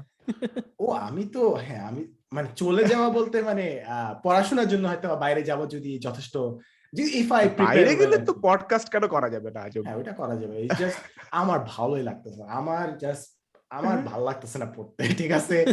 মানে আমার যেসব নিয়ে পড়তে ইচ্ছা ওইসবের ডিগ্রি বাংলাদেশের মানুষ নাম চিনবে না ওইসব university like do you know psychology নিয়ে যে ইউনিভার্সিটি সবথেকে টপ ডিগ্রি দেয় ওই ইউনিভার্সিটির নাম কি? এটা কি আমি গেস করি অক্সফোর্ড বা অক্সফোর্ড বা এই don't টাইপের তো। হচ্ছে এমন। অনেকগুলা জিনিস আছে খুবই ইন্টারেস্টিং সাবজেক্ট অক্সফোর্ডে যেরকম বললি বিহেভিয়ারাল সাইকোলজি আছে একটা এরকম কয়টা আছে। So there are so many interesting subjects but মনে করেন পড়লাম বাট দেশের মানুষ বুঝবে না আমি কি পড়ছি। লাইক দেশ দেশের মানুষকে বোঝাতে কেন হচ্ছে? বোঝানো ইম্পর্টেন্ট ইম্পর্টেন্ট বিকজ আমি স্টিল পাবলিক স্পেক্টরে থাকব তো। আমার হ্যাঁ। টার্গেট একাডেমিয়া না তো। আমি জীবনেও আমি হয়তো যদি রিসার্চের কাজ খুব একটা বেশি করি মেবি হ্যাঁ প্রফেসর অ্যাসিস্ট্যান্ট প্রফেসর ওই পর্যন্ত গেলাম। বাট আমার টার্গেট ওই ওইভাবে না টিচিং লাইনে যাওয়ার না। মানে আমার ভালো লাগবে বাট নট রিয়েলি নলেজ যে ওই যে প্রোডাকশনের কাজে আমি থাকব না। মোর লাইক ডিসেমিনেশন কিংবা অ্যাপ্লিকেশনে আমি থাকব। বাট জিনিস হচ্ছে যে আমি যদি এমন একটা ডিগ্রি আনি যেটা মানুষ নামই জানে না সো ওটা আমার একাডেমির মানুষ বুঝে কিন্তু। এগুলো জিনিস একাডেমি। ইনসাইডের মানুষ বুঝে। বাট বাইরের মানুষকে বুঝানো টাফ ফর এক্সাম্পল তুই যদি বুয়েট বলিস মানুষ বুঝবে কিন্তু। আমি যদি আমার ইউনিভার্সিটির নাম বলি অনেকে কিন্তু জানবে না। বাট আমি যদি ডিউ বলি মানুষ ডিউ বুঝবে। ওকে হ্যাঁ হ্যাঁ হ্যাঁ ওকে ওকে এইবার বুঝতে পারছি। আমি বাংলাদেশ প্রকৌশল বিশ্ববিদ্যালয় বললে কেউ বুঝবে না।